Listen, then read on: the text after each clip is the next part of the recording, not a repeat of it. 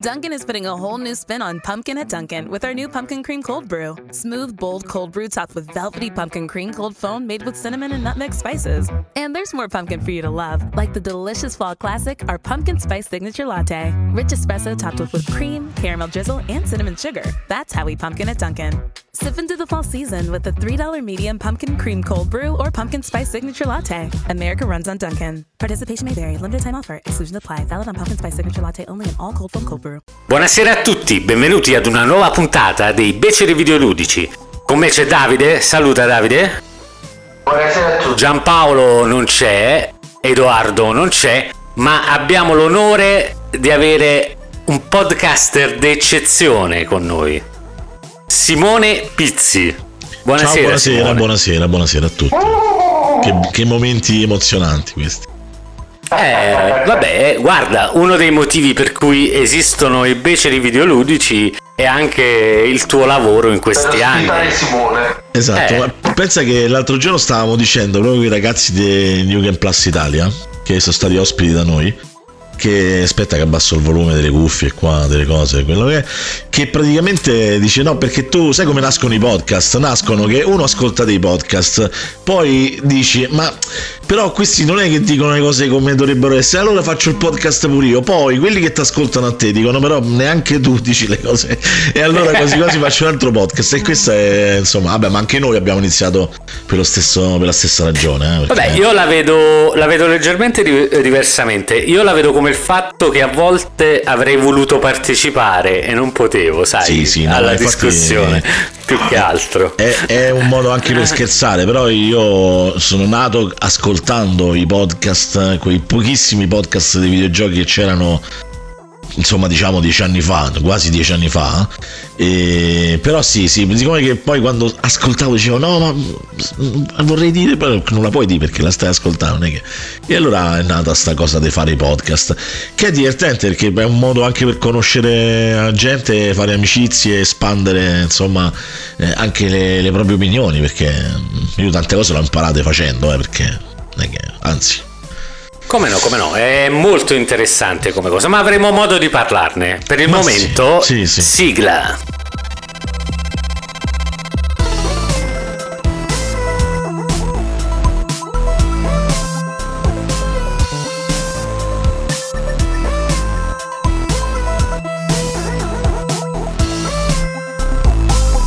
E ritorniamo a parlare con il nostro buon Simone.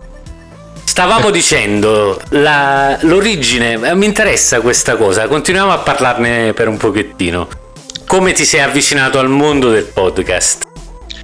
Sì, eh, allora, mm, allora io avevo comprato un iMac eh, da un po' di tempo, c'avevo il, il primo, forse uno dei, dei primi, se no il primo eh, iPod Touch che, è venuto- che- che c'era che è arrivato in Italia praticamente, l'avevo comprato, ci ho speso mm, sopra, ma solo perché era touchscreen, allora eh, ero un po' in fissa in quel periodo per queste cose qui. E allora c'erano i podcast, podcast, cosa sono i podcast? Scopriamo cosa sono questi podcast. Ho visto che c'erano dei podcast anche in italiano e da lì sono andato un po' a esplorare no, gli argomenti che mi interessavano di più, tipo musica, videogiochi e cose del genere e ho cominciato a- ad ascoltare i podcast.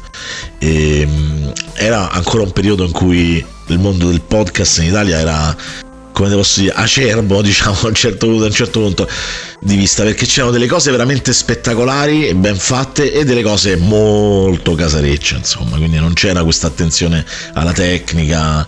E a volte questa cosa era un po' disturbante, no? Perché quando tu ascolti una cosa che ti interessa, però è fatta veramente male, allora a quel punto dici, ti, ti si accende una lampadina, cioè perché non facciamo questa cosa con il principio indipendente di, di esprimere gli argomenti così come ci interessa a noi, ma dandogli quella tecnica magari da show radiofonico eh, che magari non tutti fanno, insomma, perché era un po' questo. la- Infatti noi all'inizio eravamo molto attenti alla tecnica, ma magari meno attenti ai contenuti, perché non, non- non tutti erano poi così contenti delle cose che facevamo. Però Vabbè, insomma, ricordo, vabbè, con eh, archeologia videoludica la cosa del- di- dell'oscilloscopio, insomma. dello sci- il famoso oscilloscopio, sì. la Ricordo. storia dell'oscilloscopio Eh. che fece, fece un po' il, il- sì insomma che poi è, è comunque come posso dire è sempre una scuola no perché tu non è che sbagli perché sei, sei vuoi sbagliare sbagli perché, perché però insomma ne cogli l'occasione di imparare e da lì abbiamo cercato sempre di aggiustare il tiro. Insomma, così è nata un po' tutto quello che, che poi è stato questo mondo del podcast che per noi si è, si è dilatato in, in, decine di podcast, in network di podcast, in radio di podcast e via dicendo. Benissimo, ma per i pochi che non ti conoscessero, ah, dacci sì. i tuoi riferimenti, dai, così. Sì, allora io allora noi adesso su Spreaker, che è un, questo sito che dà questo servizio in streaming, podcast e via dicendo, dove siamo eh, anche noi, dove ci siete anche voi, esatto, ok, eh. perfetto. C'è, c'è, un, c'è, un'utenza, c'è un, una station che si chiama Runtime Radio, all'interno del quale sono tutti i podcast più importanti della nostra storia che sono stati portati lì dentro, più nuovi podcast sempre a tema geek, nerd e tecnologici di vario genere. Prevalentemente comunque i progetti ai quali sono particolarmente affezionato sono videoludica, archeologia videoludica e archeologia informatica, che sono i tre, il trio secondo me proprio... La triade eh sì, diciamo che sono tra virgolette le nostre trasmissioni ammiragli, anche se le nuove trasmissioni, tipo quelle di Alex Raccuglia, Tecnopills e roba del genere, eh, adesso stanno trascinando molto un nuovo pubblico, molto più interessato alle cose più tecniche, programmazione, sì. aspetti audio e cose del genere. Sì, io li ascolto tutti, mi raccomando, quindi andate che sono veramente, veramente validi. Ma, ma a proposito di archeologia videoludica, ma quando arriverà la prossima? Allora, archeologia videoludica adesso è un po' complicato. Hai fatto una domanda che non mi aspettavo, devo dire la verità. Ehm, allora, ci sono molte, molti progetti in questo momento in lavorazione, in particolare ci stiamo concentrando su dei video che usciranno sul canale YouTube di archeologia informatica, quindi ci saranno interviste, cose importanti. Forse lo posso anche annunciare, ma dovremmo avere una sorta di intervista esclusiva con uh, Alcorn, che è il, il progettista di, di, Pong per Atari, insomma, non so se... Sì. E allora questa è una cosa insomma che... E da lì in poi ci saranno altri progetti anche legati ad archeologia videoludica, però adesso in questo momento con tutte le cose in ballo, mettersi seduti e fare un podcast è complicato, proprio... però prima dell'estate usciremo con due o tre cosine anche lì, insomma. Benissimo, benissimo. Speriamo bene. Eh, aspettiamo con ansia allora. sì, anche io. Volevamo fare qualcosa insieme con Simone e abbiamo pensato a, ad una notizia che ha fatto il giro un paio di settimane fa, se non erro. Sì, due, due, settimane, due o tre settimane fa, sì. ripetuta e ribattuta da varie, da varie, testate a livello internazionale e nazionale, anche se in Italia io l'ho vista solo una volta, cioè l'ho vista solo su un sito, quindi non so poi la notizia quanto sia fragorosa veramente, però è interessante, però è da spunto per uh, delle chiacchiere, no? non da poco, diciamo, soprattutto per noi vecchi appassionati di, di avventure grafiche della Lucas. Eh, snoccioliamo, snoccioliamo. Snoccioliamo, tranne Davide. Davide, tu hai giocato qualcosa? Sai di cosa parliamo? Certo, Davide è giovane, certo, capito? Certo, sì. È molto giovane. Mi sono fatto un Gio- giovane, giovane quanto? 28. Ah, vabbè, abbastanza giovane, sì. È abbastanza giovane da non averli vissuti. No, diciamo, no, in, questo, in questo senso qui. Ma prima di questo abbiamo la nostra bella eh, rubrichetta al passo con i tempi, dove enunciamo qualcosa riguardo cosa stiamo giocando in questo periodo. Simone, tu stai giocando a qualcosa in questo periodo? Allora, io ho iniziato a giocare due o tre cose. Allora, dopo tantissimi anni, per follia così poi non so se riuscirò ad andare avanti o quanto ci perderò tempo, roba del genere. So, mi sono comprato e installato l'Enhanced Edition di Baldur's Gate. Fantastico. Ma um, è proprio perché volevo piangere, cioè, sai quando uno voglio piangere, cioè, nel senso adesso mi è venuta voglia di, di piangere, di tornare ragazzino, ragazzetto, no ragazzino perché magari ragazzino. E, mm, e, ho iniziato, ho iniziato, cioè ho fatto il tutorial e tutto quanto, adesso vorrei iniziare insomma seriamente, però mm, aiuto, nel senso mh, sono un po' terrorizzato dal fatto de- di mettermici seriamente, insomma, questo Eh, Baldur's Gate quando ti prende Mamma ti mia. porta via la vita. Ricordo ancora. Eh sì, come, come tanti giochi di ruolo. Io per- poi, per esempio, mh, con la serie classica, eh, non la serie classica, la serie moderna di Fallout, per esempio, con il 3 e il 4 in particolare. eh, anzi, il 3 penso sia stato il gioco in assoluto che ho giocato di più a livello di tempo nella mia storia. Proprio mm, penso di non aver mai giocato tante ore a un gioco quanto ho giocato con Fallout 3, che molti lo, eh, lo denigrano, molti dicono eh, ma non è Fallout, roba del genere. Sì, sì, tutto vero, giustissimo, sono d'accordo, però a me è piaciuto. Ma cosa, Quindi- cosa Ah. è Fallout? Alla fine, cioè se non è il 4, non è il 3, quale cosa è Fallout? Beh, perché in realtà i primi due sono sostanzialmente diversi concettualmente, proprio come tipo di giochi, ma era proprio un'epoca in cui i giochi di ruolo si facevano in quel modo, no? Quindi sai, il gioco isometrico, semi a turni. Eh, no, no, più tattici, più, no, meno in tempo reale, no? Invece il 3 ha, ha rotto proprio sta barriera diventando fo- fondamentalmente uno shooter, che poi non è vero perché io comunque l'ho giocato molto con lo spav, proprio per cercare Anch'io, anch'io, assolutamente. ma, ma poi era divertente. Con lo spam era. Sì, sì, no, però è l'ambientazione. Fallout è l'ambientazione, ragazzi. Io penso i tappi, il, insomma, tutti il- tut- tutto quello che alla fine fa parte anche de- del- del corredo, della- del personaggio, de- dell'ambientazione. Cioè, io penso che sia, sia quello Fallout. Poi, insomma. Beh, io per me Fallout 3 è il preferito della saga, diciamo, in generale. Quindi Davide invece si è ucciso con il 4 un numero di ore No, ragazzi, ho giocato solo ed esclusivamente al 4 Ah, e eh. ignoro totalmente gli altri Fallout perché io ho cominciato la mia avventura, insomma, GDR ragazzino col PC con eh, Arcanum di Walker Magic Obscura e me ne sono innamorato follemente e rimane il mio GDR preferito. E qualche cosa su Fallout 1 e Fallout 2 ma in tempi praticamente avanzatissimi cioè di recente ho appreso solo per curiosità mia sono andato su un sito che vi consiglio caldamente Videoludica dove si parla proprio dei primissimi Fallout eh, in maniera molto, molto simpatica e divertente Ho capito. Sì. E... e quindi, vabbè, a parte Baldur's Gate, Eh, non sai che non. In realtà stavo- ho aperto la libreria Steam perché non mi ricordo. cioè, eh, so un po'. Eppure.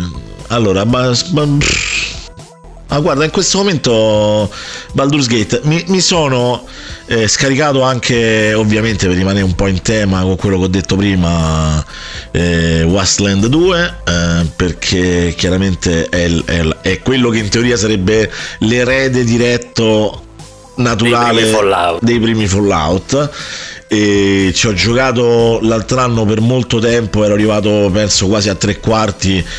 Poi c'è pure lì stato un problema dei bug, delle cose insomma incasinate e sai quando dici no vabbè è come quando tu giocavi a Final Fantasy per, per 40 ore sulla PlayStation 2 e ti si bruciava la, la memory, La card. No, quella- allora- e tu in quel gioco sapevi che non l'avresti mai voluto vedere in tutta la tua vita poi dopo magari dopo anni ci, ci rimettevi le mani sopra insomma sì, però infatti in quel momento non, non ne hai le minime intenzioni. No, esatto. Questo è poco ma sicuro. Però veramente giocare proprio per giocare in questo momento non sto giocando anche perché ho preso, eh, ho chiesto a, a degli amici, dico, "Ma, mm, ditemi con quale linguaggio di programmazione posso iniziare.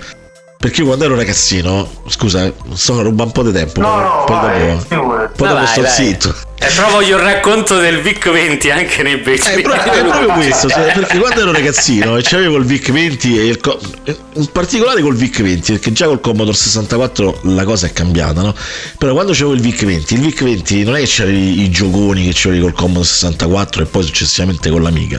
E quindi che facevi? Te leggevi il manuale di istruzioni, il, il, il il- print, il, vabbè, insomma, l'input, tutti insomma, i vari comandi del basic, eh, quelli fondamentali fondamentali, poi piano piano cominciavi a imparare a fare le cosine e poi c'era, lo dico, l'ho detto anche in una puntata di archeologia videoludica, c'era una, ehm, una rivista che usciva mensilmente in edicola e si chiamava Conoscere il computer direttamente al computer della Beatrice Deste che a me mi ha cambiato la vita perché io lì ero diventato un mostro di programmazione basic che eh, di linguaggio macchina, assembly, tutte queste cose qua non sapevo niente però basic non mi potevi dire niente cioè proprio ero tant'è che io ho iniziato anche a scrivere una sorta di avventura sai quelle classiche un po' testuali no? che ti lì prendi la spada hai raccolto la spada poss- sì sì quelle cose un po' così poi vabbè, insomma, i tempi sono cambiati, io poi non sono mai stato uno particolarmente costante.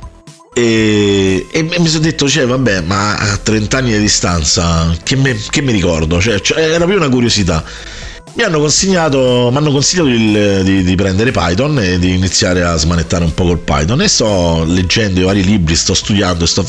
La cosa affascinante è che a 30 anni di distanza i meccanismi, infatti io uh, Umberto già gliel'ho raccontata questa cosa perché ci siamo visti sì, recentemente e prendo un caffè. Il, il, certi meccanismi, certi comandi, anche se la sintassi chiaramente cambia perché i eh. linguaggi sono evoluti e roba in genere, e, e, sono ancora quelli e sono rimasti vivi cioè nel senso ho trovato una familiarità che, che, onestamente non pensavo. Cioè ero dubbioso perché ho detto ma se trovo difficoltà poi mi scoraggio non lo faccio. E invece veramente mi ha, mi è piaciuto molto questa cosa. Poi dopo sono andato a vedere eh, che Real Engine e, e, Unity e tutte queste cose qua, perché poi a un certo punto volevo dare magari un'applicazione da, pratica, magari usano, cioè vanno più sul C che, su, che sul Python e allora lì ho detto però mannaggia miseria perché mi hanno consigliato? Però dai è comunque un esercizio personale insomma. Assolutamente perché poi voglio dire le stesse, le stesse logiche più o meno le ritroverai nel C può, cambiare un comando. Quindi... Sì, no, lì ho visto che il linguaggio è sostanzialmente diverso, cioè proprio, cioè, mentre che qui è molto derivativo dal, dal basic che conoscevo io, quindi i comandi sono quelli, poi dopo cambia la forma, la sintassi e la potenza con la quale tu puoi fare determinate cose. Io non mi ricordo se col, con, con il basic del 64 tu potessi mettere all'interno della stringa più contenuti, no? Cioè nel senso comunque di che quella, quella stringa è veramente una scatola all'interno della quale tu metti x informazioni. Quindi eh, tante, quando, quando eri ragazzino devi programmare il fatto che tu avevi un inventario e potevi prendere degli oggetti dovevi fare tutta una serie di dei, insomma diciamo come, come posso dire eh, dei giravolte in basic per, per, per riuscire a, fa, a, memorizzare praticamente al, all'istato che, che tu avevi questi oggetti qua invece oggi con i programmi cioè, insomma, con la programmazione attuale è tutto molto più hai voglia eh, eh, poi non devi tenere conto neanche delle limitazioni quindi... eh, tra l'altro tra l'altro perché uno mi dice sì vabbè però eh, quello è un linguaggio interpretato non è un linguaggio a basso livello no? Eh, ho capito, ma cioè, nel senso, eh, questo poteva essere un problema al tempo del 64. No, non mi puoi dire che comunque mi crea dei problemi prestazionali con un computer che oggi che fa girare le cose a, a livello fotorealistico, insomma, non penso. Poi, poi è, da, è, da, vedere, insomma, però ecco, insomma, mi sto divertendo con quello e poi sto riprendendo in mano, stimolato sempre da Umberto, sto riprendendo in mano piccoli engine che, per, per creare cose, situazioni, tipo storielle interattive, insomma, vediamo. Intanto hanno, hanno saccheggiato il, il garage, che è successo? No, niente, niente, non è successo nulla. c'è stata un attimo interferenza familiare. È giusto, giusto, giusto. Vabbè, ma tanto poi dai, dai. i rumori di fondo li tagliamo, quindi non è un problema. Sì, nel frattempo suggerivo che chiudi su... questa saracinesca per la puttana. Esci da questo corpo. Questa va nei blooper. Va bene, scusatemi ragazzi. No, no, vabbè, ma è normale. Volevo dire che su, su c'è una cosa che mm, può essere che magari interessa ai videogiocatori che sullo store di Epic Games voi sapete che Epic Games in questo periodo sta facendo questa politica iper aggressiva vuole prendersi una marea di esclusive e soprattutto regala un gioco al mese mi pare ogni due settimane adesso non ricordo bene Eh sì, qualcosa del genere. E io infatti uno dei, de, de, degli argomenti di questa puntata, diciamo, l'ho, l'ho preso tramite Epic Games perché a un certo punto ho detto, ah, questo gioco è gratis. Pam! E subito, e ci ho passato delle notti meravigliose e dopo ne parliamo. In questo momento c'è The Witness, che era quel specie di avventura puzzle che era uscita penso di Jonathan Blow. Bravo, esatto, ah, perfetto. Ah, che ah. è un gioco che mi ha sempre interessato, ma l'ho sempre trovato estremamente costoso, perché per me costava un po' troppo e per principio non sono mai riuscito a trovarlo in sconto. Mai sai che vuol dire? Eh, ogni tanto giri o te, ti leghi a quei siti che ti avvisano quando ma sconto che può essere il 5% 10% No, no, è gratis, quindi se... Ah, ottimo, ottimo. Vabbè, volete... io ce l'ho già su Xbox One, me l'hanno regalato. Ah, ok, vabbè, però magari chi non, chi non sa chi perché è eh. molto d'atmosfera, è molto particolare. Bello. Io mi sono annoiato un po' dopo i primi 15 sì. minuti, a dire la verità. Però... Bene, bene ottimo. Però vabbè, io ho, un, ho un'idiosincrasia con uh, i puzzle game, quindi... Eh. Sì, anche io, eh, devo dire la verità, perché mh, mm, parto eh, entusiasta perché sai all'inizio, eh, poi dopo... Sì, comincio a faticare, è vero, è vero. Eh, vabbè, passiamo un attimo a Davide. Davide, tu stai giocando qualcosa che non siano hack Pokémon? Sì, allora, con gli ultimi mesi che ancora mi separano dal rinnovo, dal costosissimo rinnovo della PlayStation Store. Fortunatamente il mese di aprile la Sony mi ha regalato un bellissimo survival game trattasi di Conan Exile che mi sto ah. gustando in maniera abbastanza avvincente e eh, Mm, con molto stupore, insomma, non mi aspettavo un gioco così ben fatto. Una bella introduzione di gioco che You might have noticed a change in your neighborhood lately. Yep, Sprint stores are now T-Mobile stores. Now that Sprint is T-Mobile, you get more coverage, value, and benefits than ever before. We've invested billions to bring our 5G from big cities to small towns across America. And great coverage is just the start. From high-speed mobile hotspot data to weekly deals and giveaways, our customers get tons of great benefits. Head to your new T-Mobile store to learn more. Qualifying service and capable device required. Coverage not available in some areas. Some uses may require certain plan or features. See T-Mobile.com. You might have noticed a change in your neighborhood lately. Yep, Sprint stores are now T-Mobile stores. Now that Sprint is T-Mobile, you get more coverage, value, and benefits than ever before. We've invested billions to bring our 5G from big cities to small towns across America. And great coverage is just the start. From high-speed mobile hotspot data to weekly deals and giveaways, our customers get tons of great benefits. Head to your new T-Mobile store to learn more. Qualifying service and capable device required. Coverage not available in some areas. Some uses may require certain plan or features. See T-Mobile.com. In questo mondo eh, immaginifico con deserti, vegetazioni enormi, poi le strutture base sono quelle del survival alla fine, che, che a qualcuno può anche nervosire perché quando magari riesci a raccogliere 700 unità di legna, 15 unità di cibo e 90.000 unità di acqua, arriva un coccodrillo uccide e devi ricominciare tutto da capo. Certo, questo è snervante, però penso sia qualcosa che faccia parte tutti super game. Devo dire la verità, una grafica che io non ne capisco poco, voi lo sapete, di, di aspetti grafici videogiochi, soprattutto quelli delle ultime. Vabbè, lo guardi, ti piace? Lo guardo, so. mi piace, lo, appre- lo apprezzo veramente molto. Un bel gioco fatto bene. E sono ancora in inizio, ovviamente, quindi non saprei dove, dove porta questo gioco. Vabbè, uno di quei giochi dove perdere tanto tempo, insomma, sì, racconti, sì, fai. si muore molto facilmente. Ok, non lo installerò mai, va bene. va bene, un po' nel, nello stile di survival di, questo, di questa parte di generazione che se sono belli e ben fatti magari sono anche stimolanti. Eh, se so come Rust No, Rust no, raga, Rust Cioè, no. io, io- io l'ho, raccontato, io, noi ci- io, guarda, non, non sono uno che si approccia ai giochi multiplayer e non sono uno che si approccia ai survivor, però con, con Marco Gualdi e con Shuren che è un ragazzo che ci ascoltava, poi siamo diventati amici e tutto quanto, abbiamo detto vabbè ma dai proviamoci, no? tanto non so se era gratis, era tipo gratis, può essere, boh, non mi ricordo. Comunque ci abbiamo provato e... No, io l'ho pagato anche. No, io mi sa che l'ho preso gratis perché c'era su Steam, forse era tipo eh, non so, una cosa promozionale, no? adesso non ricordo. Comunque, facciamo i personaggi, cioè noi facciamo i personaggi, entriamo, raccogliamo, facciamo, cioè costruiamo la nostra bella casa, no? E tutto quanto, e la, la- insomma la facciamo bella fortificata, qui dormo io, qui dormi tu, vabbè, poi dopo andiamo a raccogliere risorse, sì vabbè raga, io però mo devo andare a dormire, domani se rivediamo, casomai.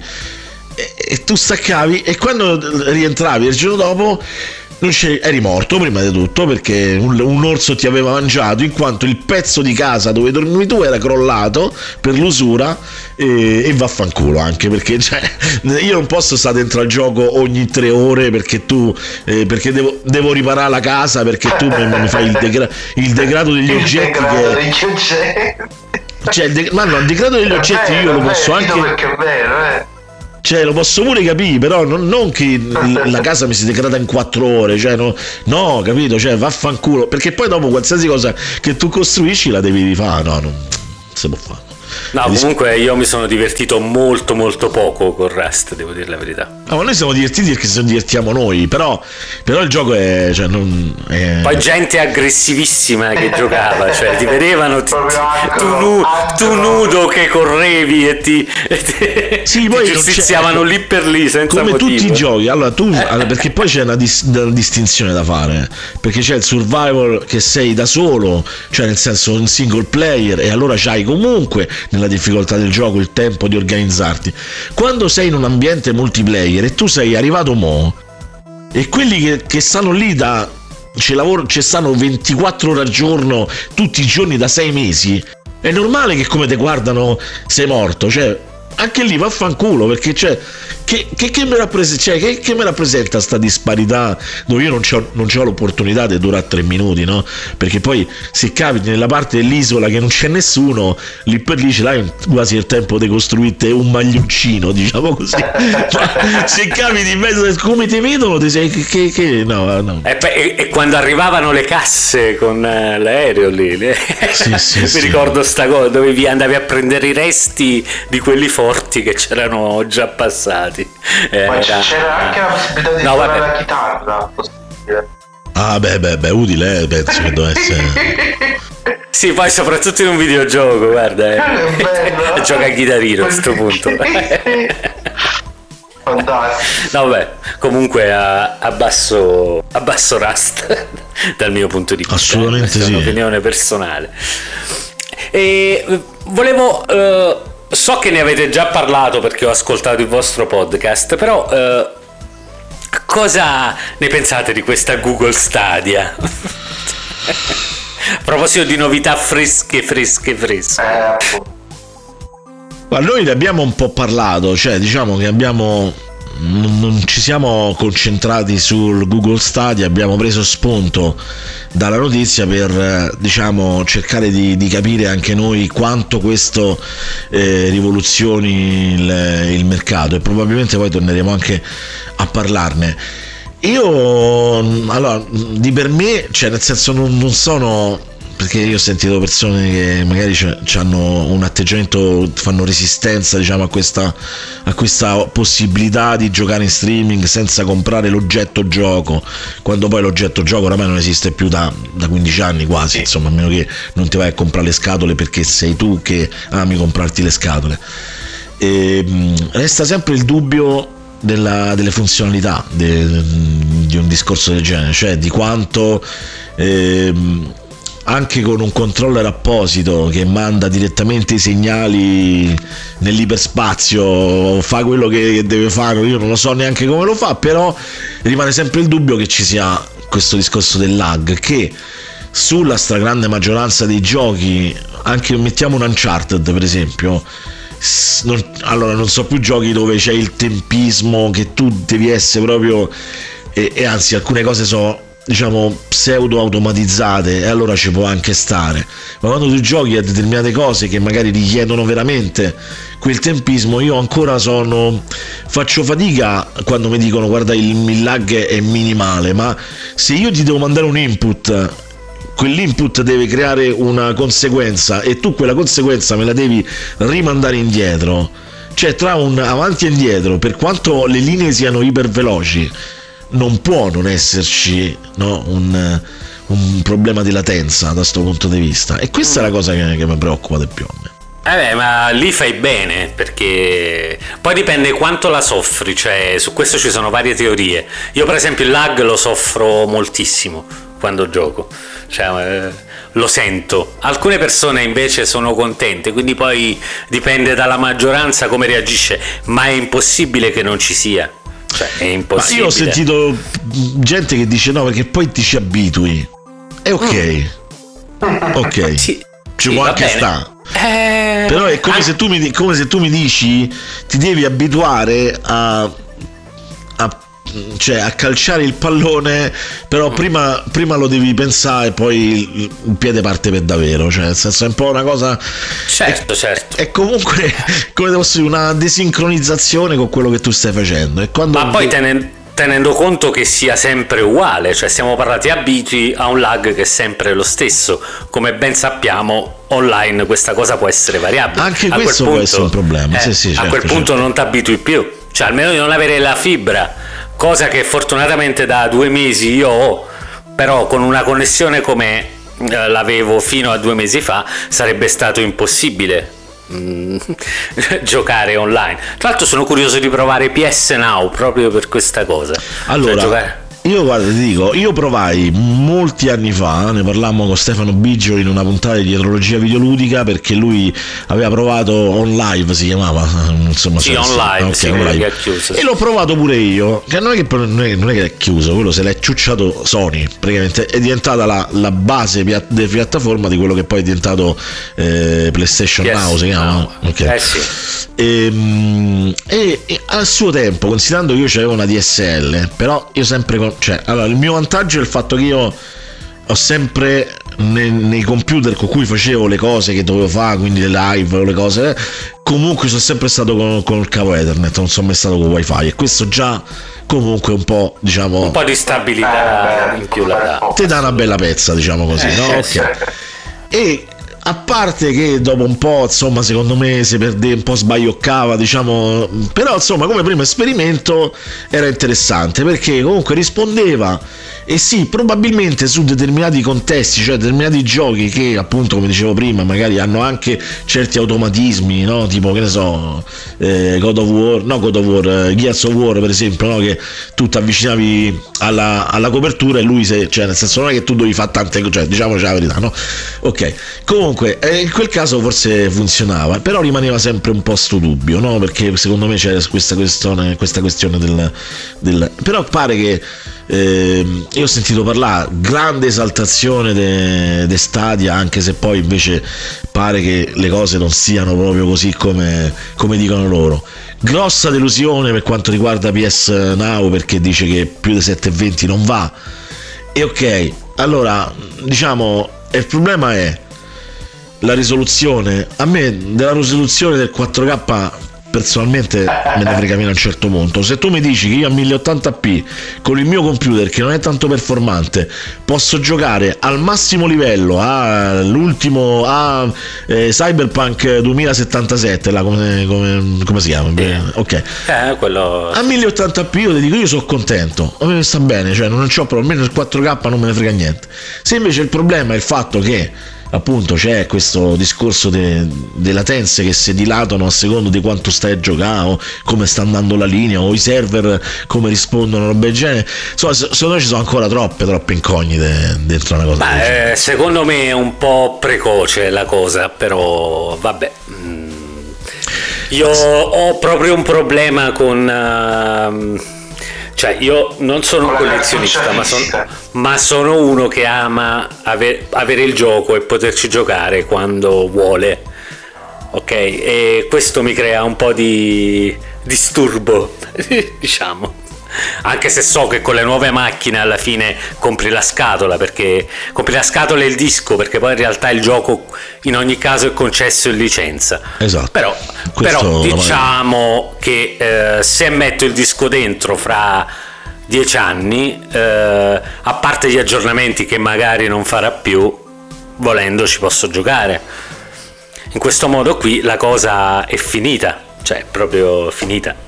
E poi se fa, cominciano a fare come Netflix, che il gioco lo mettono, poi lo devi giocare allora, subito perché okay. tra un anno uh, lo, met- lo, levano via. Allora, e allora... Questo, questo però è un problema. Allora, questo è un problema che esiste già Ok, cioè secondo me, allora su Netflix lì il contenuto del, dell'intrattenimento tradizionale secondo me è un po' più aggressivo, un po' più volatile da questo punto di vista, perché ci sono tanti soggetti che producono per le proprie realtà tanti contenuti e poi ridistribuiscono le licenze, le licenze dopo un po' scadono. Con il videogioco secondo me questo problema c'è comunque perché c'è attualmente, l'abbiamo visto recentemente su Steam con il discorso del Tail, no? Perché... Come no? Telltale. Il prima, il prima, per esempio, anche il remake eh, di Castle of Illusion per Mega Drive che fecero, anche quello lì se non l'hai comprato all'epoca non è più acquistabile. Esatto, esatto. Eh. Guarda, io prendo il caso del Telltale perché è un caso particolare, perché è, è, è, è, la rappresentazione di un fallimento, ma Telltale aveva già fatto una cosa del genere, perché c'erano i vecchi giochi del Tale, no?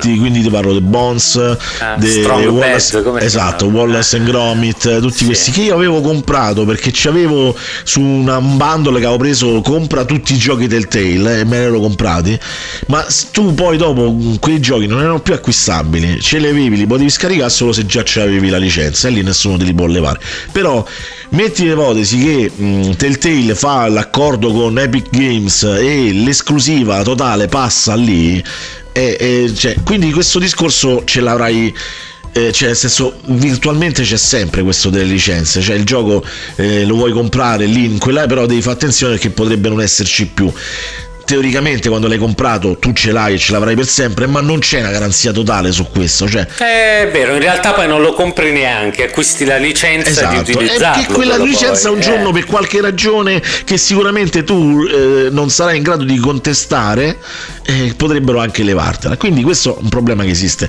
attualmente. Noi non sappiamo poi sti, sti benedetti servizi, o perlomeno Stadia in particolare, se sarà ad abbonamento, se non sarà ad abbonamento, o se tu eh, vedi il gioco, vuoi il gioco, acquisti il gioco, quindi eh, non fai l'abbonamento, ma te compri Assassin's Creed eh, 2047 eh, e cominci a giocare Assassin's Creed senza, eh, cioè nel senso come se tu l'avessi comprato su Steam, però giocandolo in cloud.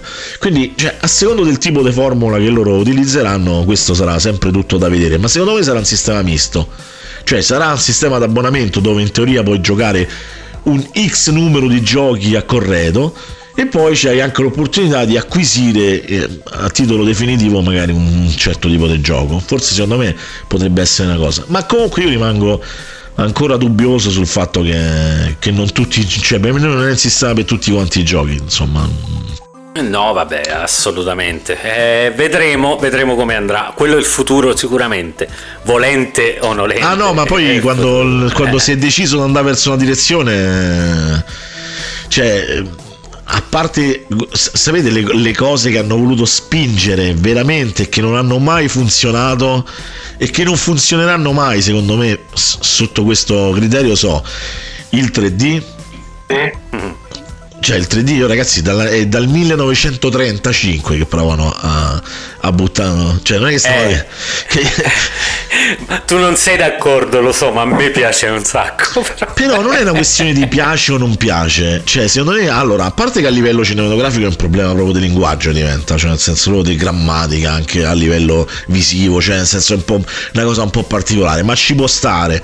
Il problema è che il 3D è un artificio ok? Dove certo, certo. il 60-70% delle persone non è in grado di poter sopportare per X periodo di tempo, perché è una superficie bidimensionale che finge o cerca di ingannare il cervello a, a dargli una tridimensionalità. Certo, certo, la stereoscopia si basa su questo. Sì, Però, okay. per esempio, l'hai provato l'eye tracking del New 3DS in quel caso lì? No, non l'ho mai provato. Eh, non, l'ho mai provato. non l'hai mai provato. Non l'ho mai provato perché io, io ho un problema di fondo e questo lo dico se. Allora, io ho un occhio che che se ne va per cazzi suoi. Ah, ah, Detto ok. in francese. Quindi per Va me è- bene, ok. è impossibile, capisci? Cioè, non è, ecco perché io ti dico che questi sono sistemi che non potranno mai funzionare perché non sono universali. Eh, certo, certo. non possono funzionare per tutti. È ok? vero, E questo è, è- è un presupposto purtroppo fondamentale. Per quanto ogni 30 anni ti provano a tirare fuori, come il discorso della realtà virtuale, eh, perché poi dopo anche lì. Cioè, fino a che un- non ci sarà una vera evoluzione sensoriale particolare roba del genere, che tu aumenti eh, dal poligono senza texture degli anni 80 al eh, semi-fotorealismo de- della plancia dell'Enterprise eh, fatta in Alien Engine, robe- però, c'è sempre un artificio di mezzo tra te e quel sistema, un Eh, caschetto. è vero, è vero, però devo dire la verità, quando giochi a Star Trek e sei sulla plancia è bello. Eh no, no, ma questo lo, io lo capisco, io, io come pochi lo posso capire una cosa del genere, però purtroppo quanto, quanto saresti in grado di giocare d'estate a un gioco Io mediamente col VR gioco dai 20 ai 25 minuti, Eh. mi, godo, mi godo l'esperienza in quel modo lì. Eh, esatto, poi esatto. E quello c'ha senso, eh, quello io. eh, però ecco, cioè ti dicono gioca, fate la campagna di Call of Duty con quello. eh, cioè, No, vabbè, io ho comprato, raga, io c'ho- ho preso, anzi ho avuto regalato perché non l'avrei mai preso Skyrim VR. Skyrim? VR, abbiamo provato insieme. Sì, pure. ma eh, lo so, ma lì dopo, dopo un quarto d'ora vomiti. Ma cioè, io ti ripitturo tranquillo. tutta casa, ti ripitturo con sta cosa così, cioè, capito? Cioè, ma che, com'è, Ma- com'è ma è tutto giallo qui? Eh. Eh, infatti, no, è veramente, veramente terribile. Cioè, non si può sostenere. Cioè, fino a quando tro- non troveranno un modo per cui questa cosa sia fruibile eh, in modo facile, non potrà prendere piede questa cosa. Ma probabilmente, guarda, eh, la realtà aumentata si può eh, sovrapporre nel tempo alla realtà virtuale. Secondo me potrebbero potrebbero in qualche modo collidere e in quel caso sarebbe più interessante. Ma io vedo l'esperimento di HoloLens, per esempio, come Sì. forse quello più promettente da questo punto di Sì, sì. vista. Io ho avuto modo di provarlo non più di un mese fa, perché sono stato in uno studio che sono andato a trovare dei ragazzi e ho visto gli HoloLens, ho detto no, me li devi far provare. E oh raga, sono fighissimi, eh. cioè nel senso che... Certo, aveva il problema che eh, la visuale è ridotta, non è eh, la tua visuale piena, Eh, quindi beh, sì. tu, tu le cose le vedi in un quadrato, eh, in un quadrato, in un rettangolo centrale. Ah, ok. Ok, se vai fuori che muovi la testa non le vedi più. Questo è, è, è un po' così. Eh, Però vabbè, questo, questo non lo sapevo, però vabbè, anche lì dobbiamo però- dare poi il, il tempo de- di evolvere queste tecnologie, insomma. Come no, come no. Però sono molto interessanti. Dimmi, Davide. Vorrei provare, mi piacerebbe provare in un futuro anche prossimo, anche lo stesso sistema di Skyrim di realtà virtuale, no? Per Anche quello della PlayStation Pro, senza fili, con la possibilità di muoversi in un ambiente, insomma, senza, senza troppi divani o cristallerie, insomma. Perché E vabbè, ti devi fare una stanza No, apposta, vabbè, no, bello, vabbè, però. però Fai il ponte ologrammi direttamente. Fai No, prima, perché insomma. io se Dai. dovevo correre, adesso io ho provato la realtà virtuale Skype, se dovevo correre, che c'era un drago o qualcosa, io, io correvo occhi chiusi. Quando arrivavo, mi fermavo, aprivo gli occhi. E io così potevo giocare pure parecchio tempo, ma se devo correre, stando fermo e guardare, cioè mi veniva proprio il mal di testa fortissimo. Eh beh, motion sickness, io quando l'ho comprato, che ci sono stato comunque vicino, boh, tipo un'oretta, non vi dico che notte che ho passato. Cioè, Eh, sì, sì, no, ma è, è sempre perché comunque il cervello deve compensare un'esperienza che è, è diversa ma simulata da come, cioè, capito? Tu stai vedendo una cosa che in teoria il tuo cervello elabora in quella condizione, ossia una condizione di movimento, e, e in realtà tu non ti stai muovendo e questa cosa non può... Questa non- discrepanza Esatto. crea problemi. Eh, esatto, c'è, c'è un errore che il cervello non riesce a compensare. e Questo Vai fuori sincronia, Eh, quello, sì, in, sì, quanto, in quanto macchine biologiche, vai fuori sincronia. Avviciniamoci leggermente all'argomento odierno, Ma sì, dai. parlando di questo bel gioco che ti hanno regalato. Grazie Su- Team Games, grazie. Eh, You might have noticed a change in your neighborhood lately. Yep, Sprint stores are now T Mobile stores. Now that Sprint is T Mobile, you get more coverage, value, and benefits than ever before. We've invested billions to bring our 5G from big cities to small towns across America. And great coverage is just the start. From high speed mobile hotspot data to weekly deals and giveaways, our customers get tons of great benefits. Head to your new T Mobile store to learn more. Qualifying service and capable device required. Coverage not available in some areas. Some uses may require certain plan or features. See T-Mobile.com. You might have noticed a change in your neighborhood lately. Yep, Sprint stores are now T Mobile stores. Now that Sprint is T Mobile, you get more coverage, value, and benefits than ever before. We've invested billions to bring our 5G from big cities to small towns across America. And great coverage is just the start. From high speed mobile hotspot data to weekly deals and giveaways, our customers get tons of great benefits. Head to your new T Mobile store to learn more. Qualifying service and capable device required. Coverage not available in some areas. Some uses may require certain plan or features. See T-Mobile.com. sull'Epic Store, ok?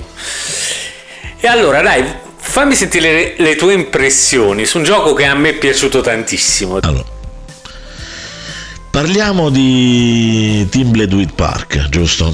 Perché Certo. diciamolo perché sennò rimane un po' il mistero di questa cosa. Ma di che cosa stanno Oh. parlando? Eh. Allora, io l'ho detto in tantissime occasioni, io sono, mh, vabbè, faccio parte della generazione dei Lucasfilm Games, no? Ma quella la prima, cioè nel senso proprio il prima Monkey Island 2, per dirti, no? Cioè nel senso Sì, quella... sì, ok, quindi Zack McCracken e... Pra- praticamente, cioè, per quanto Maniac Mansion sia stato. Io, io sono sempre stato un fan di Zack McCracken. A me Zack McCracken è, è mio fratello, cioè io gli voglio bene fisicamente. Cioè, se fosse vero, io. mm, non- è, è per me una cosa. Io ogni volta che ho a che fare con qualsiasi cosa che mi riporta a quelle notti, a, a quella visualizzazione delle cose, quindi a quello stile, a quell'impronta, a quel movimento dello sprite, a quello sprite tutto bello pixeloso, roba del genere, io mi emoziono, a me sarò un po' fregno, che poi è l'operazione The Team Bladewit Park, no? Cioè non è, non è rivolta ai ragazzi dei 25 anni, o ecco come Davide, ma è Ecco. rivolta a quelli della mia, della mia generazione, no? A quelli dico ti faccio vedere con la grafica aggiornata i 5 milioni di 747 mila colori, però comunque con lo stile pixeloso, con quel eh, movimento eh, ovviamente orizzontale, tutto fatto in una determinata maniera. Che, che ti riporta quell'atmosfera lì e secondo me quando tu accendi eh, eh, vedete usa- uso dei termini vecchissimi accendi che non c'entra niente non so accendi Deep Blue Do It Park eh, e sei alle prime sequenze dici cioè cazzo stai lì cioè non- e questo è secondo me il più grande successo di un, di un videogioco che graficamente lo vedi che, che- che è un qualcosa di attuale, di moderno, lo vedi dalla fluidità, lo vedi dalla sfumatura dei colori, Ah, eppure è un gioco fatto in pixel art, totalmente in pixel art vera poi, non la pixel art come fanno magari, eh, mi è capitato di vedere tipo, il- come si chiamava il, il gioco quello di... mm, eh, oddio, oddio, oddio, oddio, oddio. De Cypher là come mannaggia una miseria come vabbè non mi ricordo insomma quello del, del- Eh, Vabbè, adesso eh, c'è un momento di, di appannamento. Vabbè, Vabbè, ok. Comunque capita tante, tante volte che tu prendi, un- prendi il gioco, c'ha una grafica cartunesca normale, però c'è, eh, mh, vai nell'impostazione c'è la versione eh, old school, per dirti, no? Tu clicchi la versione old school e la versione cartunesca di- diventa la, stessa versione cartunesca solo con i, i quadrattoni. Cioè, è, è che, è una, che è una schifezza, no? Nel senso, è come mette il mosaico di fronte alla faccia di uno quando non, non lo vuoi far vedere in televisione, insomma, è una cosa del genere. È il principio più o meno. Esatto, è quello, e quindi questa cosa insomma me, un po' me. e invece questa è, è una cosa realizzata in quella maniera lì e veramente io all'inizio stavo a giocare per me era Zack McCracken 2 per me era una cosa cioè 30 anni dopo rivedere e stare a, a vedere queste, queste cose questa atmosfera poi eh, curata bella questo, questo- la prima scena cioè la, la- la strada eh,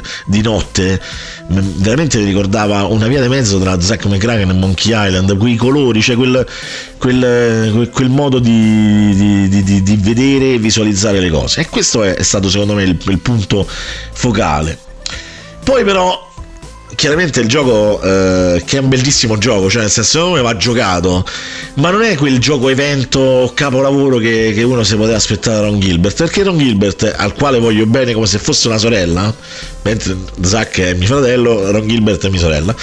Eh, Ron Gilbert c'ha, c'ha, questa cosa qui che lui non è mai stato veramente un autore di videogiochi cioè lui era eh, un creatore di sketch, di situazioni, di battute, di gag, diciamo così. E in tutto questo, anche nelle, nel, nella sua creazione, insomma, nelle sue grandi opere, anche ne, nelle grandi idee che ci ha avuto, questa cosa ha, ha sempre funzionato. Però poi dopo, alla fine, non, cioè non, boh, non lo so, a volte un po' il, il, come se dire, l'inganno viene, cioè un po' il bluff viene, viene, viene, viene, fuori alla mano, insomma, perché poi eh, c'è questo problema qua. Eh, e ti ritrovi a giocare un gioco che in realtà non è nient'altro che una sorta di collage di tutto quello che oggi allo stato attuale quindi nel 2017 18 19 2016 17 18 19 va tanto di moda quindi quegli aspetti degli anni 80 quella ricerca no, di andare a riprendere insomma ecco tipo Stranger Things tanto per capirsi no? che, che, non è nient'altro che una sorta di apologia degli anni 80 eh, a volte anche un po' così cioè nel senso eh sì va di moda quindi lo facciamo no? nel senso perché un po' E, quindi questa cosa che ti richiama e ti fa venire il, il, il, godimento per questa cosa qui, poi allo stesso tempo è la stessa cosa che un po' ti delude. Dici sì, vabbè, ma poi è un po' tutto qui. Perché anche le tematiche, anche il finale, che comunque tutti dicono, ah, bello, originale, vedi che. Però in realtà, cioè. Eh, sono cose che negli ultimi 3-4 anni con, con, con Black Mirror cioè, è tutta una sorta di, di insieme di cose che poi alla fine comunque boh, sono so le stesse che, che, vediamo oramai da 5-6 anni. E questo un po' mi un po' mi ha deluso insomma. Ecco questa è un po' la cosa che, che però però no, grazie che mi avete fatto sto gioco perché per quelle ore che ci ho giocato le notti da solo mentre mia moglie stava là a dormire io qui davanti allo schermo roba genere ma mi hanno riportato a che poi secondo me eh, forse è veramente il motivo principale forse per cui è stato fatto sto gioco anche per Ron Gilbert stesso che secondo me è, è, stato anche lui si è portato 30 anni indietro mentre che lo, mentre che lo lavoravano insomma secondo me sono d'accordo con te in questo senso, è assolutamente un'operazione nostalgia, però eh, devo dire la verità che io me lo sono goduto tutto, cioè mm, a parte voglio dire quanta... Uh, le motivazioni di Ron Gilbert riguardo, riguardo questa cosa ho trovato, l'ho trovato godibile dall'inizio alla fine, cioè che è quello che poi mi interessa in un videogioco, cioè nel senso che a me Timbleweed Park è piaciuto al di là uh, del fatto che fosse di Ron Gilbert, in questo senso qui. Non so se riesco a spiegarmi. Eh, ma eh, sì, però eh, può essere secondo te? Eh, cioè, non, non può essere al di là del fatto che è di Ron Gilbert, in quanto è un gioco di Ron Gilbert. No, voglio dire, perdonami, non voglio contestare questa cosa, però il gioco è pieno di autocitazioni. Sì, sì, sì, sì. Non, eh, non di citazioni, ma proprio di autocitazioni. Di auto, sì, sì, sì, sì. Cioè. È, è autoreferenziale. Cioè, capisci? Sì, è vero, vabbè, ma naturalmente poi eh, neanche a dirlo, io sono appassionatissimo di, di, quel periodo, di quel periodo lì e quindi sì, sicuramente mi ha, da un certo punto di vista mi ha, mi ha preso in giro, tra virgolette, però poi l'importante è che il tempo passato sia stato gradevole, cioè ci sono caduto nella trappola diciamo de, dell'operazione nostalgia probabilmente.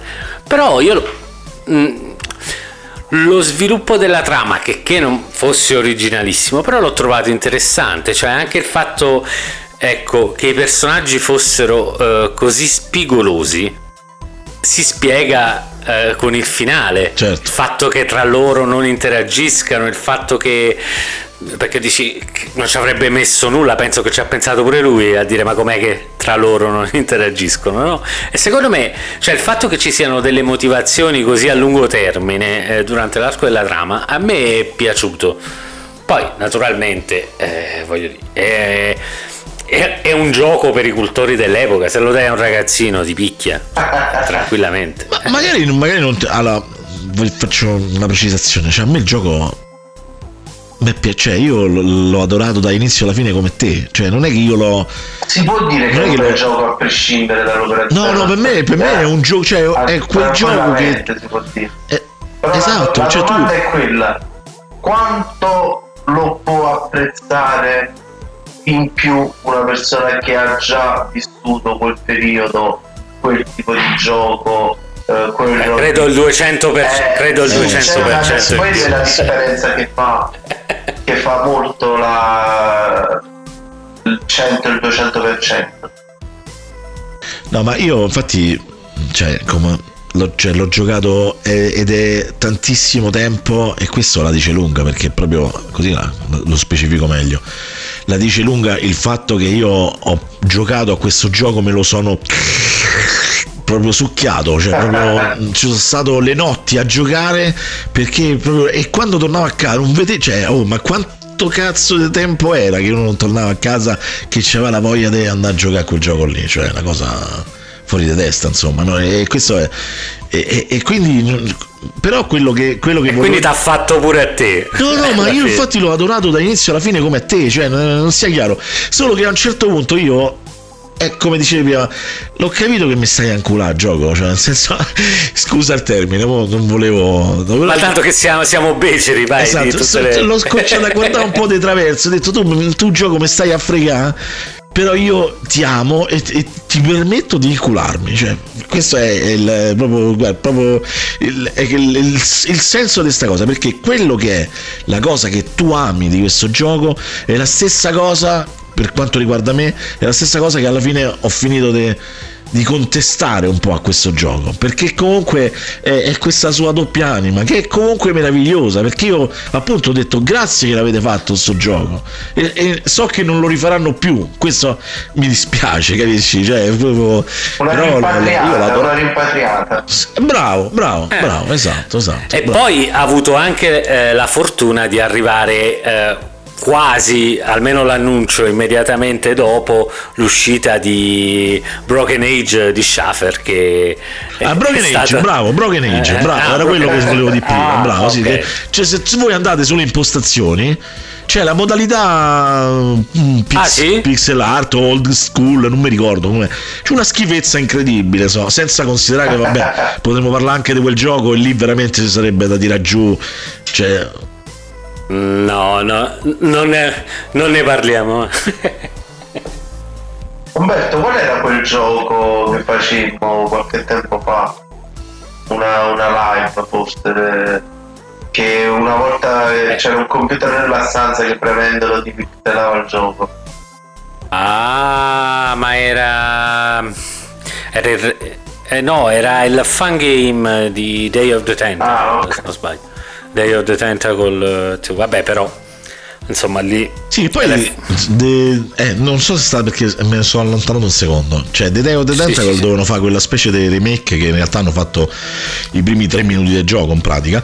Eh e... e hanno fatto il seguito, l'hai visto? Una sorta di seguito che è uscita una demo. Eh sì, è, è, quello stavo, è quello stavo dicendo. Eh, che fatto eh. in Unity, tra l'altro facendo la stessa introduzione, ma rifatta meglio perché chiaramente rifatta con, eh, con lo stile, cioè, no, stile lo stesso, ma, però fatta più, cioè, più moderna, quindi le animazioni oh, sono più oh, fluide. Osimo, io faccio giochi, questo è un fan game, è fatto veramente con No, no, esatto, esatto, no, no, è vero, è vero, è vero. No, io stavo dire questo è un lavorone, però penso che non uscirà mai. No, perché... ma secondo me neanche loro hanno l'intenzione, eh. cioè secondo me era più veramente come una sorta di tech demo per dire, oh raga, noi sappiamo fare sta roba qua. No, perché una cosa così, credimi, è troppo laboriosa per un team che lo fa così per gioco, veramente troppo, no, non, sì, non esatto. ce la esatto. puoi fare.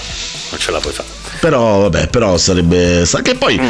tanti fan game o remake fan game o roba del genere sono so falliti, insomma, anche mm, proprio per, per, per quanto è impegnativo cioè, tipo quelli che stanno a fare il remake praticamente di Fate of Atlantis no? Indiana Jones Fate of Atlantis che, sì, sì, sì, che con lo sprite è tutto totalmente in 3D no? cioè per carità, bellissimo, cioè perché questo aumenta, come posso dire, la, la, quantità di animazioni, la fluidità del movimento, tutto quello che pare, ma chi, ma chi to, cioè, ma, poi, ma cui prodest dicevano i latini, insomma, cioè chi giova tutto questo, insomma. Cioè.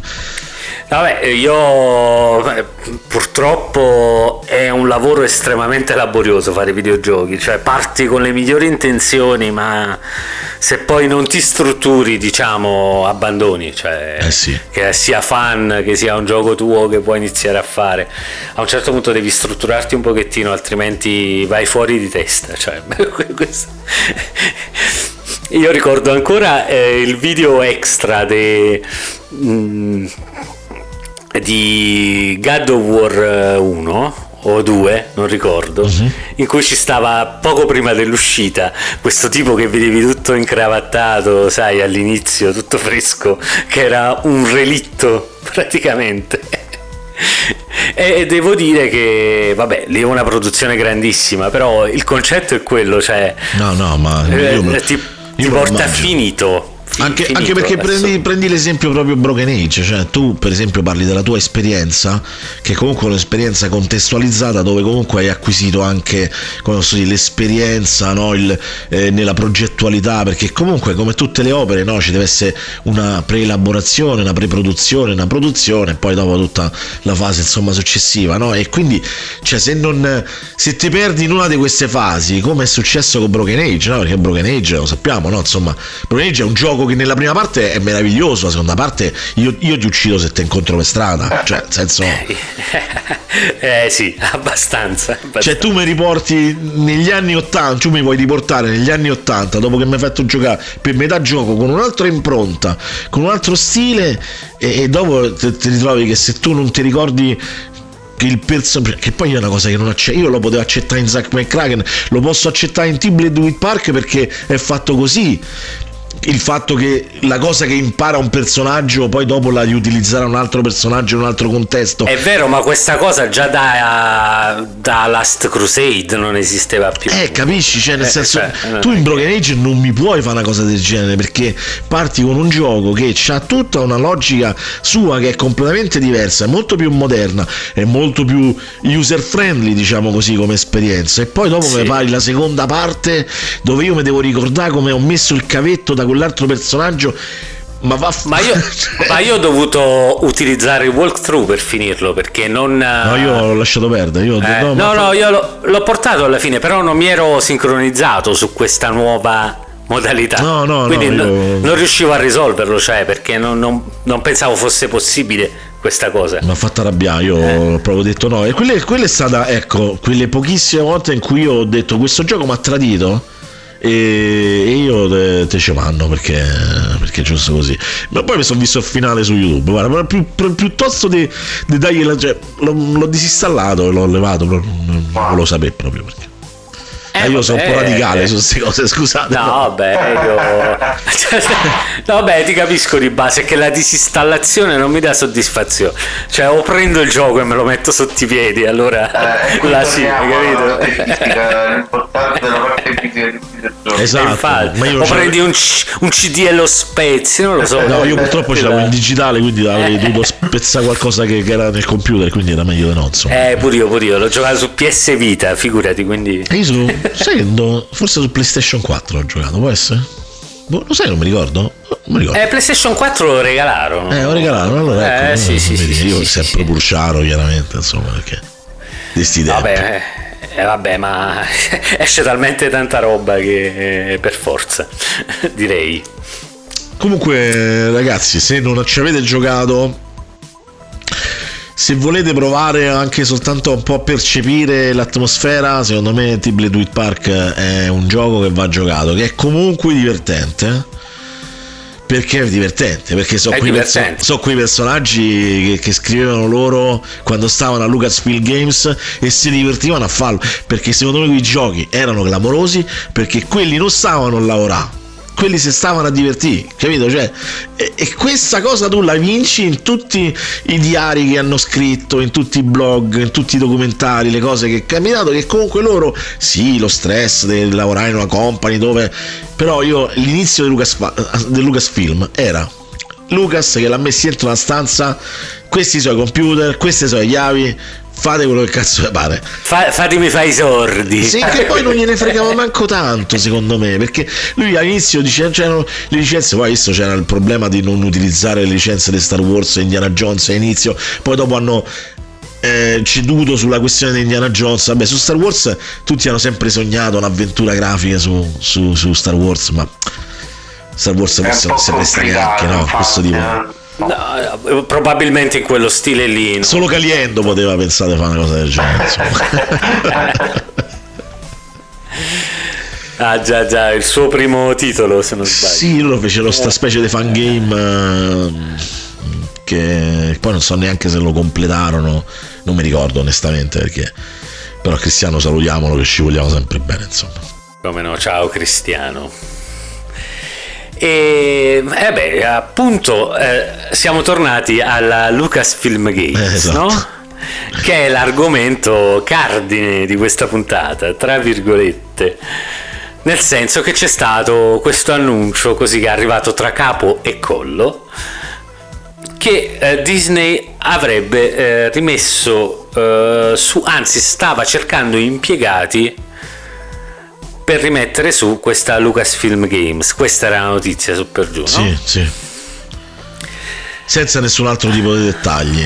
Senza dettagli, però eh, eh, da quel che ho letto un po' in giro su eh, roba soprattutto estera, era che eh, il discorso è che questa è più una cosa di ausilio per le case a cui eh, delegano le loro, eh, le loro IP, le loro risorse per fare i giochi, una sorta di...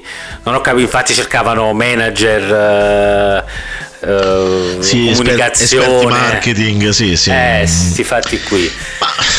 Questo non lascia ben sperare, diciamo, riguardo questa cosa. Ma in realtà però- secondo me non è neanche tanto indicativo. Allora, io mm, penso veramente una cosa che allora Disney col mondo dei videogiochi ci ha sempre fatto un po' a cazzotti, nel senso che eh, un vero Disney Studio che, che sviluppasse internamente mi pare che ci hanno sempre avuto qualche problema e la maggior parte dei giochi belli legati a Disney mi pare che siano tutti de- comunque eh, sotto- case legate esterne, su sì. licenze esatto insomma Sì, quindi, sì, sì, sì, sì. quindi questo insomma la, la dice, la dice lunga e anche ancora attualmente per quanto riguarda alcune licenze di, di Star Wars e c'era quella famosa quel famoso discorso di quel gioco mi pare si chiamava Star Wars 3131 una cosa del genere eh, che era una sorta di action adventure in, terza persona che Electronic Arts stava sviluppando e che Disney ha bloccato per poi dare in gestione non si sa chi, come e perché. Allora io penso che Disney ha comprato Lucas eh, e comprare Lucas significa aver speso i soldi dei tre quarti dei paesi del- dell'Africa centrale eh, più penso anche un pezzo del sud Europa praticamente Penso di sì. perché insomma stiamo parlando veramente dei soldi che non hanno valore cioè nel senso secondo me non cioè Lucas dice oggi vado in giro tanto che me frega ho 75 triliardi di miliardi di dollari a me cioè nel senso non, non so soldi più quelli, capito? Cioè, nel senso, secondo me. Poi, comunque, vabbè, al di là di questo, ehm, e secondo me l'ha fatto ovviamente cercando, e, e questo lo sta dimostrando anche con le produzioni dei film di Star Wars, nel bene e nel male, chiaramente, il, eh, di ottenere il massimo da questa, da questa situazione. Ora tu apri, perché alcuni dicono che, che in realtà Lucasfilm Games eh, virtualmente, tecnicamente era una realtà che esisteva ancora, cioè nel senso era attiva come, come particella eh, diciamo aziendale, cioè nel senso c'era. Sì. Ok. Sì, Poi che fosse una scatola vuota più o meno, questo non si sa, ma il fatto che esce fuori da una notizia in un ambiente come quello di Disney che non è insomma il- tra quelli che, che diffonde più facilmente Lascia notizie trapelare molto esatto, poco. esatto che esce fuori una notizia che è attiva o che è stata riattivata quindi non solo è- cioè non solo è attiva che già lo sapevamo ma che è stata riattivata quindi gli è stata data una funzione da un certo punto di vista. Un marchio come Lucasfilm Games che significa qualcosa cioè non è che è, è Lucas famo i giochi l'altri fanno i giochi o damo le licenze all'altri Lucas capito? Cioè è comunque Lucasfilm Games. Secondo me questa cosa in qualche maniera significa qualcosa, cioè e poi è chiaro che a noi ci piace pensare che significhi qualcosa. Perché... Sogniamo che significhi qualcosa. Illusione. A meno, que- a, meno che questo non ci si ritorca contro. Però, e anche aspettate. questo potrebbe anche essere vero, perché secondo me tu dici il fatto delle licenze, cioè, no licenze, di gente comunque esperta di comunicazione e di marketing, eh, ok sì, eh, ci sta, ma può essere, anche non, può essere anche un fattore fuorviante, perché comunque se Disney ha già creato un piccolo team di sviluppo all'interno eh, di questa Lucasfilm Games, certo non viene di a te, cioè questo eh, certo, è certo. chiaro. Potrebbe anche essere, e questo io l'ho sempre pensato, perché Disney ha fatto la corte secondo me a Monkey Island per tantissimi tempo. Cioè, prendete i Pirati dei Caraibi. Eh, l'ha praticamente plagiato. Ok. allora, secondo me, avere la licenza di una cosa del genere per Disney. E questa è la cosa un po' che mi fa più paura di tutto. Cioè, nel senso, poi per farci cosa? Perché. È un bel film di Monkey Island. Sì, però a questo punto entrerebbe, entrerebbe in conflitto con cose che hanno già fatto. No, nel senso, perché poi comunque. Cioè, oh, ragazzi, ci sono certe cose dei, dei Pirati dei Caraibi che non mi potete dire. Eh beh, cacchio, c'è la scenella palude che praticamente. Appunto. Quindi. cioè... Vabbè, fa pirati di Monkey Island. So, cioè, cioè. Allora, allora, il problema è capire queste eh, le licenze di Maniac Mansion, Zack McCracken, Monkey Island, The Dig, ehm, eh, Green Fandango e tutta sta roba qui. Chi ce l'ha licenze di sta roba? Perché non è che non è molto chiaro. Se queste licenze sono ancora legate in qualche maniera a Lucasfilm Games, a LucasArts allora questo potrebbe essere un motivo per cui eh, Disney riattiva qualcosa per prendere, per riacquisire definitivamente cosa che ha già comprato, perché chiaramente si è comprato tutto in blocco, quindi cioè, si è comprata pure quello. Per riattivarle in qualche maniera, allora vedremo che cosa ne esce fuori. Ma a noi ci piace pensare una cosa che secondo me è assolutamente irrealistica, anche se a noi ci piace pensare, ma secondo me è irrealistica, cioè che questi si rimettano a fare avventure grafiche. Eh Umberto, eh, io, ma... io, a te questo voglio sapere la tua opinione perché tu ti sei imbarcato in una cosa del genere e anche se da indipendente all'interno del mercato italiano, che è quello che è, tutto quello che ti pare, no? Però sì. comunque puoi provare a contestualizzare a livello più globale e dire, ma cioè, nel senso, perché, dovrebbe, perché la Disney dovrebbe fare una cosa del genere? Probabilmente non lo farebbe mai, cioè anche eh, se riproponesse l'IP, io sono convinto che mh, mm, strizzerebbero uh, l'occhio molto alla lontana a, a, noi dell'epoca, perché rimaniamo comunque uh, una nicchia che forse non, non, fa testo dal punto di vista commerciale. Noi ben sappiamo, voglio dire, che Disney è... Mh, è denaro puro. Cioè. Eh beh, con quello che spende vuole guadagnare, giustamente. Eh certo, dico, però è, è, sta tutto lì. E quindi... Eh, cioè, non richiamerebbe mai Ron Gilbert per fare il nuovo Monkey Island. Cioè, se questo che qualcuno può aspettarsi. Cioè, secondo me è una cosa che se succede dico miracolo. Cioè, non... No, ma infatti. Non c'è un mercato che giustifichi eh, la riproposizione di qualcosa del genere. Magari eh, potremmo essere contenti nel caso questa cosa poi vada avanti di rivedere i personaggi a cui siamo affezionati. Quello sì, ma secondo me in veste completamente diversa sempre che si voglia arrivare a un grande pubblico, cosa che la Disney probabilmente vuole. Magari fanno uno sparatutto, non lo so. Beh, certo sarebbe inquietante, lo sparatutto di Monkey Island sarebbe veramente inquietante, però no, io penso Oppure...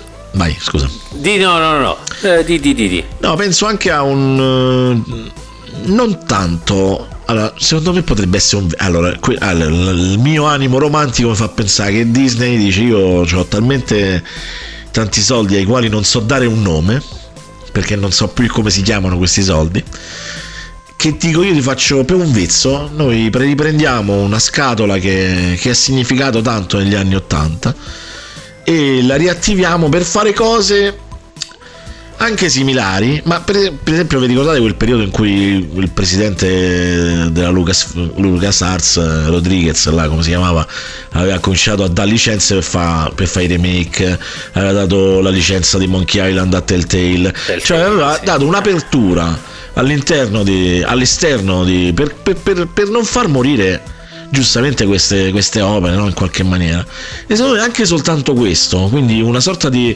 rivisitazione anche di ricostruzione de, de, cioè, cioè, tu metti un, un, remake fatto in Unity di Dig cioè io, io già me lo so comprato capito? cioè io no, ma... come tanta gente magari You might have noticed a change in your neighborhood lately. Yep, Sprint stores are now T Mobile stores. Now that Sprint is T Mobile, you get more coverage, value, and benefits than ever before.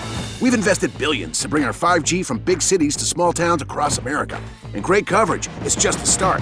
From high speed mobile hotspot data to weekly deals and giveaways, our customers get tons of great benefits. Head to your new T Mobile store to learn more. Qualifying service and capable device required. Coverage not available in some areas. Some uses may require certain plan or features. See T-Mobile.com. You did it. You woke up today. You even got out of bed. You deserve a reward. We can't all be morning people, but we can all get McDonald's for breakfast. Right now, mix and match a chicken McGriddles or a McChicken biscuit for just three bucks. Order ahead on the Mickey D's app. Price and participation may vary. Cannot be combined with combo meal. Single item at regular price. Mobile order and pay at participating McDonald's. Ba-da-ba-ba-ba. Ma, ma, tu hai ragione, però secondo me questo tipo di sentimentalismo non fa parte di quei livelli di... cioè non fa parte di quei livelli lì. Cioè... Cozza col concetto di business, diciamo così. Sì, sì, sì ma è per questo sì. però che tu comunque una realtà come Lucasfilm Games cioè, allora, a, a, Disney non gliene frega un cazzo. Eh, cioè, onestamente, diciamocelo verità. No? Appunto. anche per cose che non sono videogiochi. Cioè, ci sono eh. magnaccia e, e grandi tycoon americani che un giorno si svegliano e comprano i diritti de, delle canzoni dei Beatles così completamente a buffo, senza un motivo preciso. Lo fanno per fare una gestione delle licenze affinché un domani magari arriva Pinco Pallino a dire noi vorremmo fare un morgue di Star Wars di eh, ah ok soldi semplicemente per quello sì, sì, no, ma infatti la prima cosa che penso è sia è legata alla riattivazione delle licenze. Ma Questo sicuramente penso, anche io lo... però non penso ci sia proprio dietro un progetto a breve termine di qualche cosa. Io penso sia semplicemente un investimento. Ho comprato i diritti, adesso come gli hotel del Monopoli, io l'ho curati, poi se qualcuno ci va con la casettina sopra mi paga. Sì, ah, sì, vabbè, no. uh, sì, sicuramente, vabbè, ma questo non... Uh, vabbè, che eh, voglio dire, la Disney l'ha anche chiusa nel 2013, la LucasArts, quindi...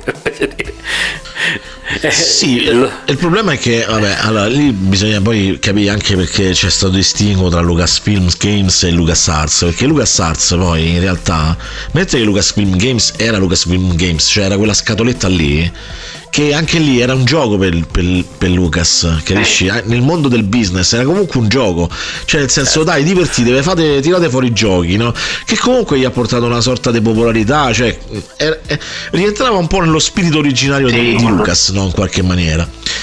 LucasArts invece era già una company che faceva parte, cioè rientrava nel mondo dell'Industrial Light and Magic, cioè era già più corporativa, cioè come tipo di discorso. E lì quando hanno visto che ehm, mette una schermata in più su The Dig significava spendere soldi che non rientravano, non gli oh, faceva niente. Esatto, cioè, eh. cioè, ok, quindi questo è quindi il fatto che sia Lucasfilm Games da questo punto di vista per uno che fa un po' di dietrologia significa più del fatto che non sia LucasArts Games eh, LucasArts eh, Enter- eh, Entertainment Company capito?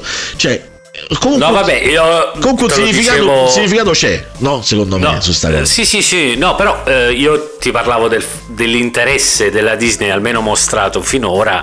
Voglio dire, ha portato a, a chiudere l'azienda, cioè non, non parlavo di di cosa, perché che cos'era LucasArts nel 2013? Non, non, era nulla, non aveva nulla a che vedere con la vecchia LucasArts. No, no, infatti. Voglio dire, era un nome più che altro. Quindi... No, ma soprattutto era un'azienda che non era più stata in grado di stare al passo coi tempi, che aveva l'ultima cosa importante che ha fatto è la collaborazione diretta con, con BioWare quando ha fatto...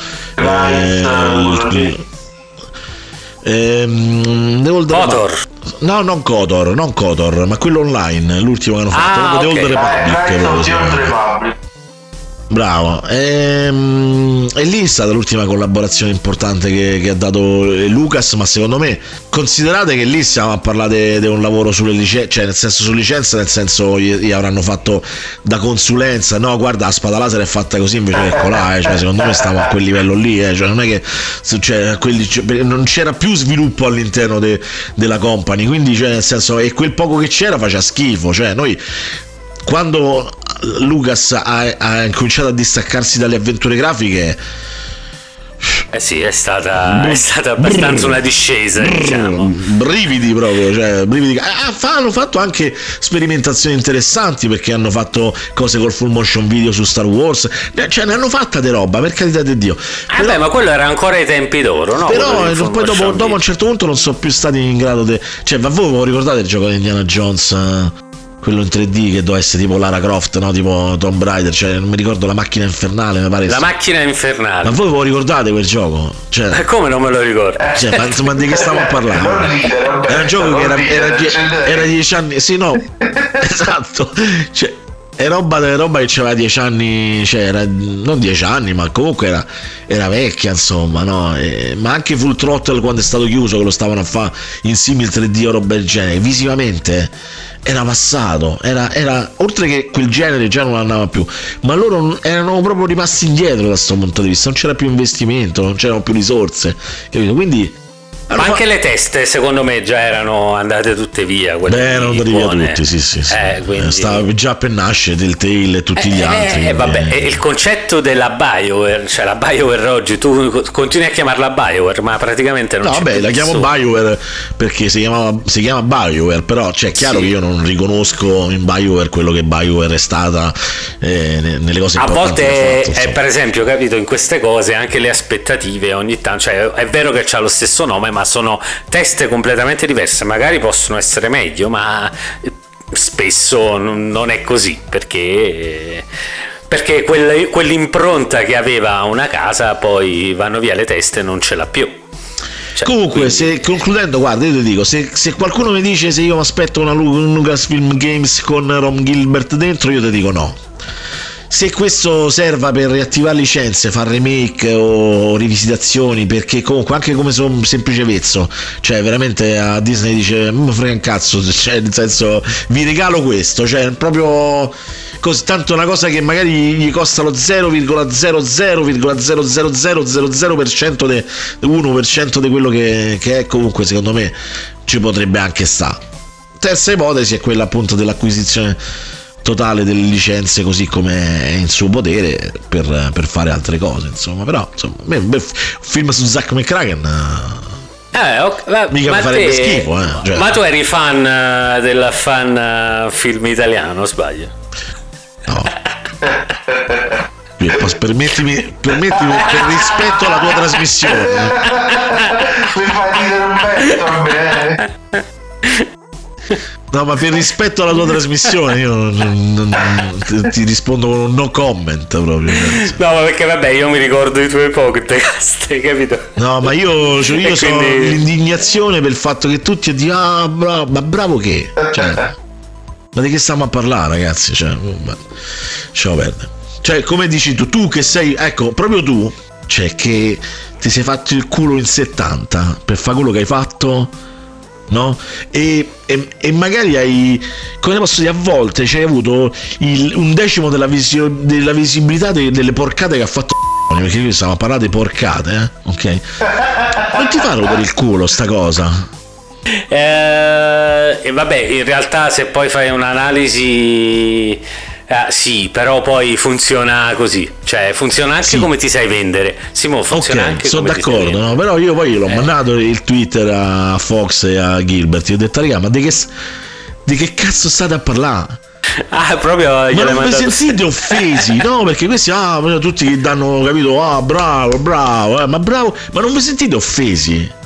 Vedete un cortometraggio con uno co- con, la camicia celeste e una cravatta con un pezzo di pane sul stantio sul, sul- sul tavolo della cucina e quello è Zack McCracken. Ma vaffanculo, raga, ma, cioè, ma di che stiamo a parlare? Cioè, ma veramente qui sta il rispetto, il rispetto per le cose, anche per le, cose che hanno un valore anche sentimentale per gli altri, e più quelli che ci hanno lavorato, e più quelli che lavorano su progetti seri, perché gente che si mette lì a lavorare seriamente sulle cose come te, e magari, capito, cioè no, si arriva che con tre minuti ti fa due cazzate e se tu vai lì e dici ma guarda che sta cosa eh no tu non mi puoi contestare perché questa cosa è fatta in, in maniera indipendente e perché le altre cose invece le fanno perché ci pagano le corporazioni no? indipendente, cioè, Cioè. è- spesso è sempre stato sinonimo di pessima qualità, cioè è anche quello la, la l'onta che si porta all'etichetta di indipendente. No, eh ma gua- di chi è, ma posso- di chi è la la colpa scusa Posso dirti-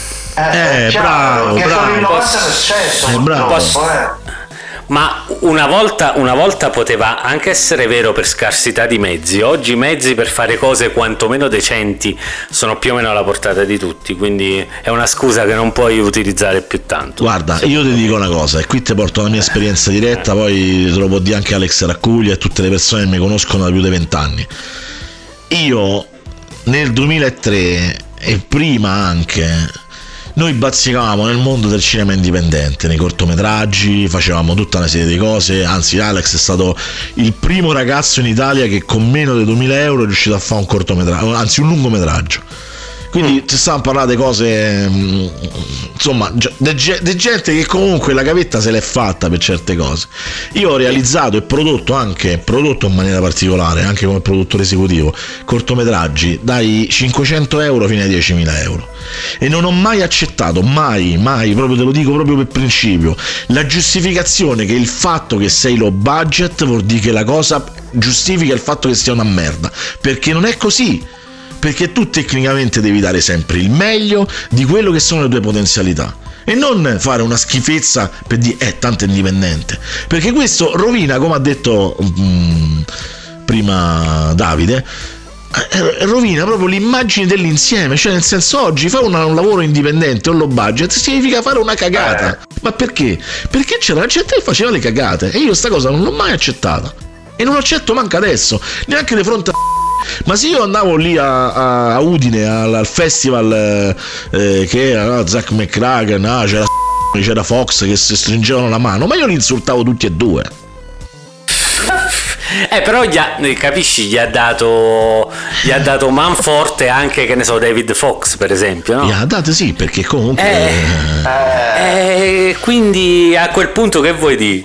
Eh, io, io- cioè, io ci ho- provato, io gliel'ho dato una copia, una copia del mio gioco a Schaffer quando l'ho incontrato lì, però non ha detto un cazzo e quindi Vabbè, pazienza. vabbè, lui poi secondo me è una delle persone per la quale provo meno empatia in generale dell'ex mondo Lucas, eh, perché a me lui per me è veramente un saltimbanco molto pieno di se stesso, quindi non è che mi fa veramente impazzire. Però detto questo, eh, boh, cioè, mm, non lo so, per me ribadisco, ci vuole rispetto per le cose, ma ci vuole rispetto anche per le cose per se, de, de se ste- cioè le cose che hai creato tu le devi rispettare, Fox, caro mio tesoro, perché insomma, quando, quando tu vai lì a Dio, ah, bravo, bravo, vuol dire che non ha manco visto quello che ha fatto. Capito? Cioè, perché, perché se tu l'avevi, l'avevi visto ti saresti sentito offeso, secondo me. E quando io dicevo a tutti, ah bravo, tutti che scrivono sui forum, bravo, bravo, bello, che revival, che emozioni, e io mi incazzavo perché io dicevo, raga, ma voi non potete dire una cosa del genere, non, non, non, boh, vabbè, basta, dai, scusate. Vabbè, dai, ma è che ti hanno, ti hanno toccato Zack McCracken, poi è stato Ma lì, non solo era quello, il- non solo quello, dai, ma perché il trailer di Monkey Island? Ma dai, raga, ma stiamo scherzando. Qual è il trailer di Monkey Ma io Island? poi lo conosco da, eh, lo conosco da, da- da tantissimi anni, da prima che uscisse fuori questa cosa, che lui prendeva i pezzi de, eh, i pezzi audio, che ne so, di Lupin III de, de Gigrobo d'acciaio e ci faceva sta specie di cortometraggi mettendoci l'audio originale de, e, cioè, e tu, ah bravo bravo che bella immagine bravo eh, ma cioè raga mm, vabbè Ok, Eh vabbè, chiuso il ok, capitolo. eh, ma però po- poi posso pensare che magari lui sia contento, che ti devo dire? Sì, sì, no, ma lui è che- contento, ma già il fatto che noi ne stavamo a parlare gli abbiamo fatto solo un favore, insomma. Eh, ma vabbè. E poi non mi venisse a dire, ah, ma tu chi sei? Perché io lo sa perfettamente, io l'ho detto anche direttamente che fanno schifo le cose che fai, quindi non, non me ne Eh, ma io per, que- per questo mi viene perché ricordo che, che cos'era in eh, forse in archeologia videoludica Ah, che no, ma pure, pure in Calavera penso ne, ne- parlava, Eh, insomma. questa l'ho sentita più tardi, diciamo, della- di quando è successa la cosa, quindi non conosco, però so che avete avuto un battibecco in questo senso qui. Sì, sì, vabbè, ma con i battibecchi e poi con lui, cioè nel senso tu gli dici guarda sta cosa è così così così lui dice no, beh no, ma io eh, tu dovresti solo apprezzare, ma perché devo solo apprezzare? Poi pure sta cosa che non gli si possono fare critiche perché perché lui l'ha fatta materialmente, io continuo a dire che per me è una delle, delle giustificazioni più becere, dato che Eh, siamo siamo beceri videoludici. Esatto. Vabbè, no, Vabbè. questo è... No, vabbè, no, comunque vabbè, interessante, sa, non è più una scusa, comunque al giorno d'oggi non è più una scusa il fatto di essere No, no, indipendenti. infatti, non lo era manco prima, eh, comunque, continuo a dirlo. Eh, sì, però magari non avevi un problem solving tale da...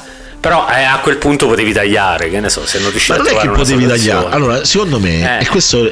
Allora, allora, l'era del digitale, così, quando è esplosa l'era del digitale, quindi stiamo parlando dei primi anni 2000, no?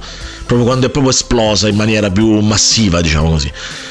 Dunkin' is putting a whole new spin on pumpkin at Dunkin' with our new pumpkin cream cold brew. Smooth, bold cold brew topped with velvety pumpkin cream cold foam made with cinnamon and nutmeg spices. And there's more pumpkin for you to love, like the delicious fall classic, our pumpkin spice signature latte. Rich espresso topped with whipped cream, caramel drizzle, and cinnamon sugar. That's how we pumpkin at Dunkin'. Sip into the fall season with the $3 medium pumpkin cream cold brew or pumpkin spice signature latte. America runs on Dunkin'. Participation may vary. Limited time offer. Exclusions apply. Valid on pumpkin spice signature latte only in all cold foam cold brew. Ha creato questa grossa democraticizzazione del, del- nel produrre contenuti. Che è stato un bene da una parte perché comunque tutti potevamo esprimerci, è stato un male perché lo facevano Porsche e cani. E questo è, è, è, assodato, no? Però poi chiaramente questa cosa si è andata un po' regolarizzando. Però se io ti dico voglio fare questo cortometraggio, ho scritto una sceneggiatura perché si parte da qui, cioè non si parte dal fatto voglio fare il cortometraggio, prendi la telecamera e cominci a riprendere, no? Cioè, chiaramente c'è un progetto, un'idea. E hai scritto una cosa che è de secondo me 6-7 pagine di troppo. Inizia un attimo prima da quello, no? Poi vedi quelle che sono le tue potenzialità e fai quello che puoi fare. Perché non c'è mica bisogno per forza di mettere le- gli spruzzi di sangue se non sei in condizioni di poter mettere gli spruzzi di sangue. Fai un'altra cosa. Quindi tu puoi fare. Io ho visto opere. Oh, ho visto opere fatte bene senza una lira perché raccontavano delle storie semplici fatte bene realizzate con la cura dell'inquadratura usando qualsiasi strumento per fare la fotografia qualsiasi cosa però comunque fatta con, con la cura con, con- con l'amo- l'amore per fare quella cosa che stai a fare No, per la cosa per sbrighamose perché devo far vedere che ci sono gli spruzzi. E tutti facevano le stesse cose, no? Gli spruzzi di sangue, le, le le pistole che sparavano, che facevano l'effetto quello della fiamma, no? Che, che non era vero, era tutto fatto in compositing con programmi che costavano 25.000 lire, che chiaramente ti rendevano l'effetto delle 25.000 lire. Ma perché lo devi fare? Cioè, ma chi te lo fa fare? Ma perché? Cioè. Eh, è vero, ma poi d'altronde anche se hai, voglio dire, il programma da 3 milioni e non da 25 mila lire, Eh, se non lo sai usare. ci, vu- eh, ci vuole tutto un lavoro dietro per Certo. poterlo usare a modo, quindi è... Beh, naturalmente uno da qualche parte deve iniziare, eh, cioè, Sì. l'importante è semmai è non darsi, non darsi arie di chi non si è, questo sì. Lo so, È però eh, eh. inizia dalle cose semplici, cioè quello che dico io. Nel 2003 noi avevamo a disposizione gli effetti di color correction cinematografici, eh, le, le- le- le immagini a scansione progressiva, allora tutti volevano far cinema, capito? Facevano tutti il cinema, tutti con sta bella, guarda che bella color correction, poi è una cagata. Perché è così, cioè, capito? Cioè, ma cazzo, ma parti dalla storia, ma, cioè, ma vuoi raccontare qualcosa? Ma dimmi qualcosa. Cioè, tutto là. Dai. Eh vabbè, sì, sì, sì, ci sta, ci sta. Va bene. Io mi scuso eh, perché ho fatto dei sproloqui No, infiniti. è stato eh, stupendo, Era, Oh, no. era meglio che non mi No. chiamare. Eh, No, eh, ma la cosa simpatica, vedi, stiamo anche parlando di alcune cose che- di cui avrei voluto parlare con te mentre ti ascoltavo in altre, capito? In altre situazioni in cui non potevo intervenire perché non c'ero. Esatto. Ero abbondantemente indifferita, no? Quindi sono, mi sta simpatica questa cosa, anche perché voglio dire, è un po' un, pio- un mio mito nei podcast eh, Simone Pizzi, in questo senso qui, no? No, no, Perché- mi dici così mi metti in imbarazzo perché eh no, vabbè, nel senso che ho cominciato ad ascoltare i podcast co- con i vostri podcast, quindi per caso, perché venne la mia compagna e mi disse, oh, c'è un podcast che ho visto che si chiama Archeologia Informatica, che è stato il primo che ho ascoltato. Sì. E di lì ho iniziato poi ad ascoltarli tutti. Mi fa piacere, questo mi fa piacere, mi fa piacere. Questo ha creato molti legami sta cosa nel- in quasi ot- in otto anni di vita è stata una bella esperienza, devo dire. Un'esperienza che purtroppo fra un po' si trasformerà un pochino, però insomma. Attenzione, ti ho dato un'esclusiva. Babba. Ah, va bene, va bene. Attendiamo, attendiamo con ansia. Sì, allora. sì, no, vabbè, ma sempre Eh. cose positive, che noi sempre qualcosa esce fuori, insomma. Se Magari non è più quella che è, però qualcosa esce sempre fuori, insomma. Che noi con le mani ferme non si può fare.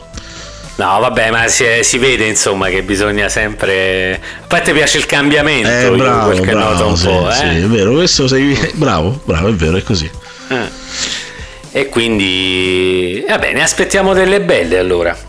Abbiamo un po' sviscerato questo argomento dal nostro punto di vista, fantasticando un pochettino su questa cosa che naturalmente solo fantasticare Sì, possiamo perché sì, i dati che abbiamo sono praticamente nulli, però dai, secondo me è venuta fuori una bella discussione, una bella Sì. chiacchierata che poi, eh, poi quello è l'importante all'interno di un podcast perché voglio dire, d'altronde ribadisco è un argomento che non avremmo potuto sviscerare proprio per mancanza di dati, cioè dati alla mano, ma comunque Disney fai contenti. Eh, ecco, dai, facci- facci le me- Facci le contenti. dighe che- Yeah, ma con tutti questi soldi che c'hai Che cazzo? a Disney, e che cazzo te ne devi fare?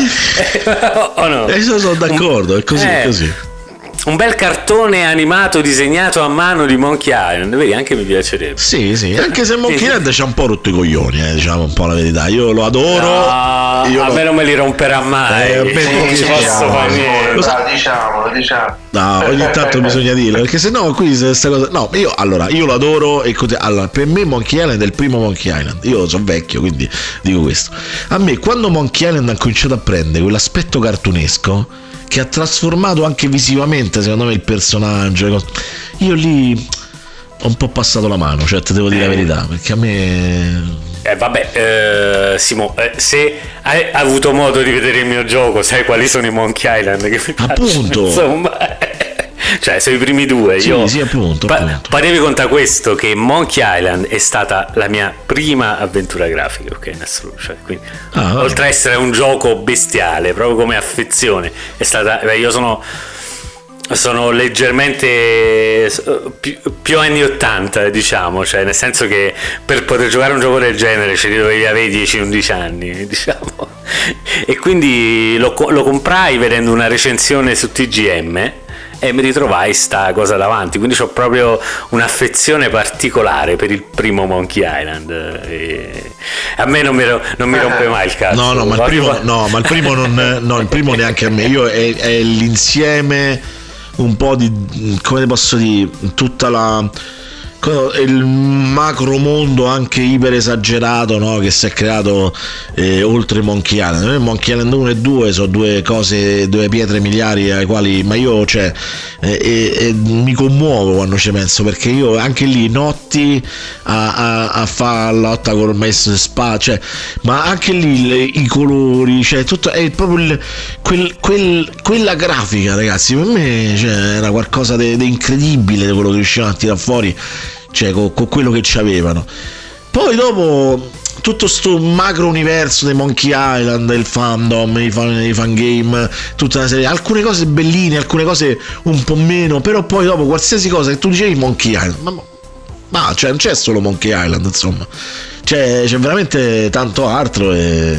Vabbè, se vogliamo parlare di gioco gioco, io eh, quello che preferisco in assoluto è Fate of Atlantis, è proprio come, come gioco, Eh beh, per esempio. eh beh, eh beh. Lì stavamo quasi a sfiorare il livello cinematografico, insomma, perché secondo me lì, lì c'era una, una- una signora scrittura dietro. eh. Forse, Sì, sì, sì. forse il gioco meglio scritto di tutta l'era Lucas, secondo me. Forse- non il più bello, eh, attenzione, eh. Ma quello meglio scritto, secondo me. Perché lì c'era proprio dietro una caratura importante, insomma, proprio come, come tipo di storia, ambientazioni fighissime. È quello che avremmo voluto vedere poi al cinema, in realtà, insomma, no? Che- altro che il tes- il teschio di cristallo.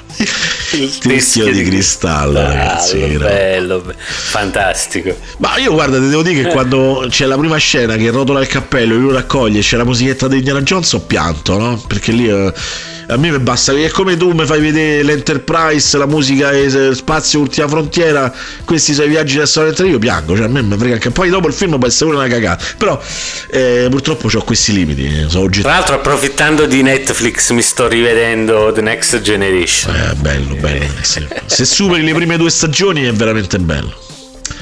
Che- Sì, no, vabbè, ma io, io lo adoro Star Trek, io sono assolutamente trecchiano. Eh, bene, bene. completamente trecchiano. È molto poco, non- a parte che sono imparagonabili, no? Per tornare a quella vecchia faida, secondo me, quindi non, però a me Star Wars non mi prende tantissimo. Beh, sono io pure, sono più strecchi- eh, so Star Trekkiano più che. Poi dopo sì, so, so affezionato anche a Star Wars eh, per tante altre ragioni, ma me, per me Star Trek ha significato la fantascienza per tantissimi anni, anche perché per me era il modello utopico di un'umanità che avrei voluto e che, che so che non ci sarà mai, insomma. Quindi racconta un'altra cosa Star Trek, insomma. È proba- probabile, peccato. Peccato, sì. peccato, peccato. E vabbè, a questo punto vi salutiamo e vi lasciamo con il nostro Blu Notte videoludico.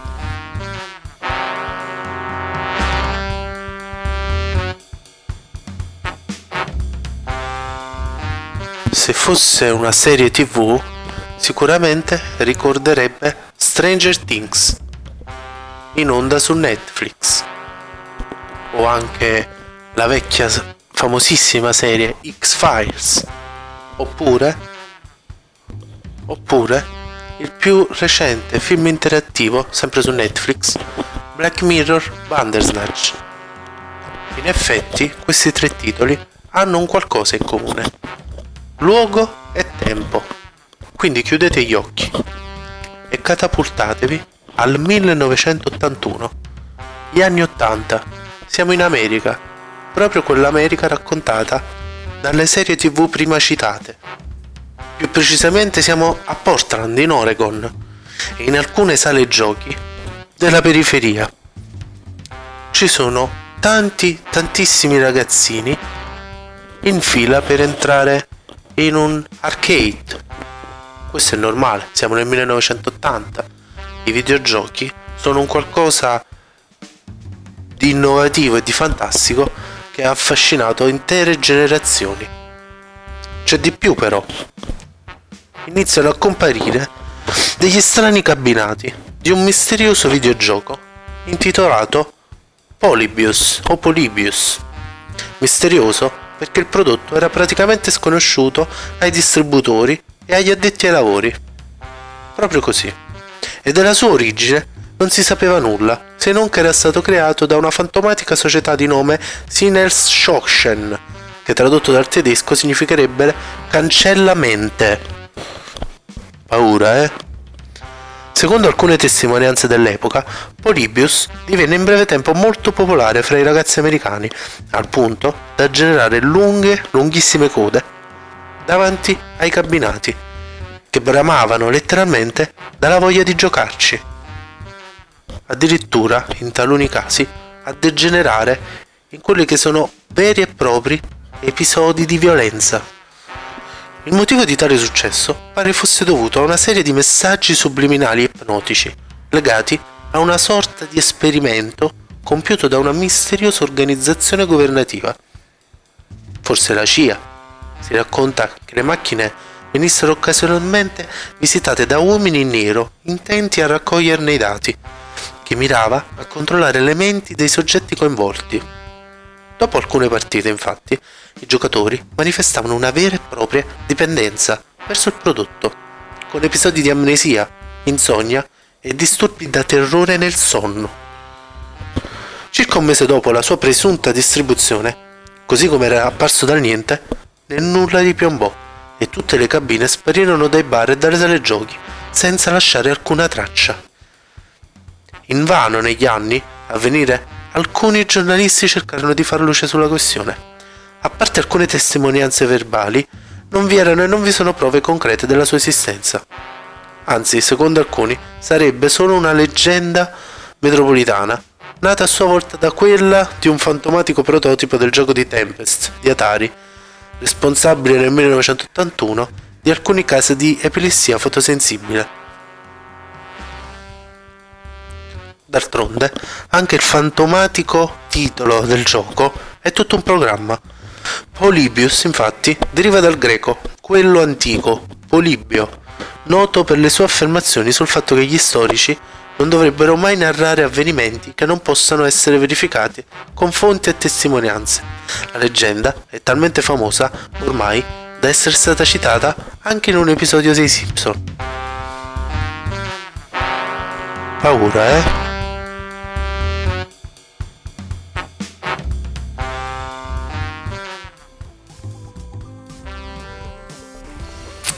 Grazie a Simone per essere stato con noi e speriamo di risentirci più in lì. Ma come no? Eh, mi farebbe piacere. Grazie a voi. Ragazzi, ciao a tutti. Ciao ciao.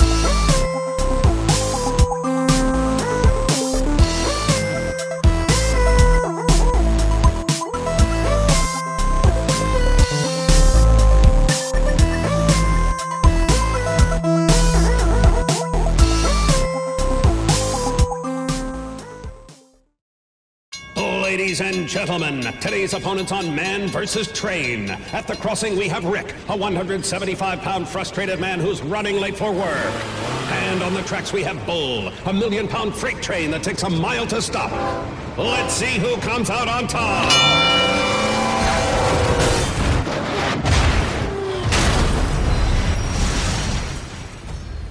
You can't beat a train, so don't try. Stop. Trains can't. Paid for by NHTSA. Childhood is wanting a variety of different baked sweets and someone telling you no.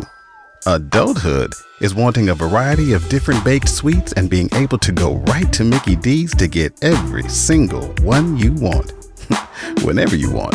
Get the new glazed pull apart donut and a 99 cents any sized iced coffee with pumpkin spice flavor. Sweet. Prices and participation may vary. Limited time only. Iced coffee promo available until 11 a.m. Ba da ba ba ba.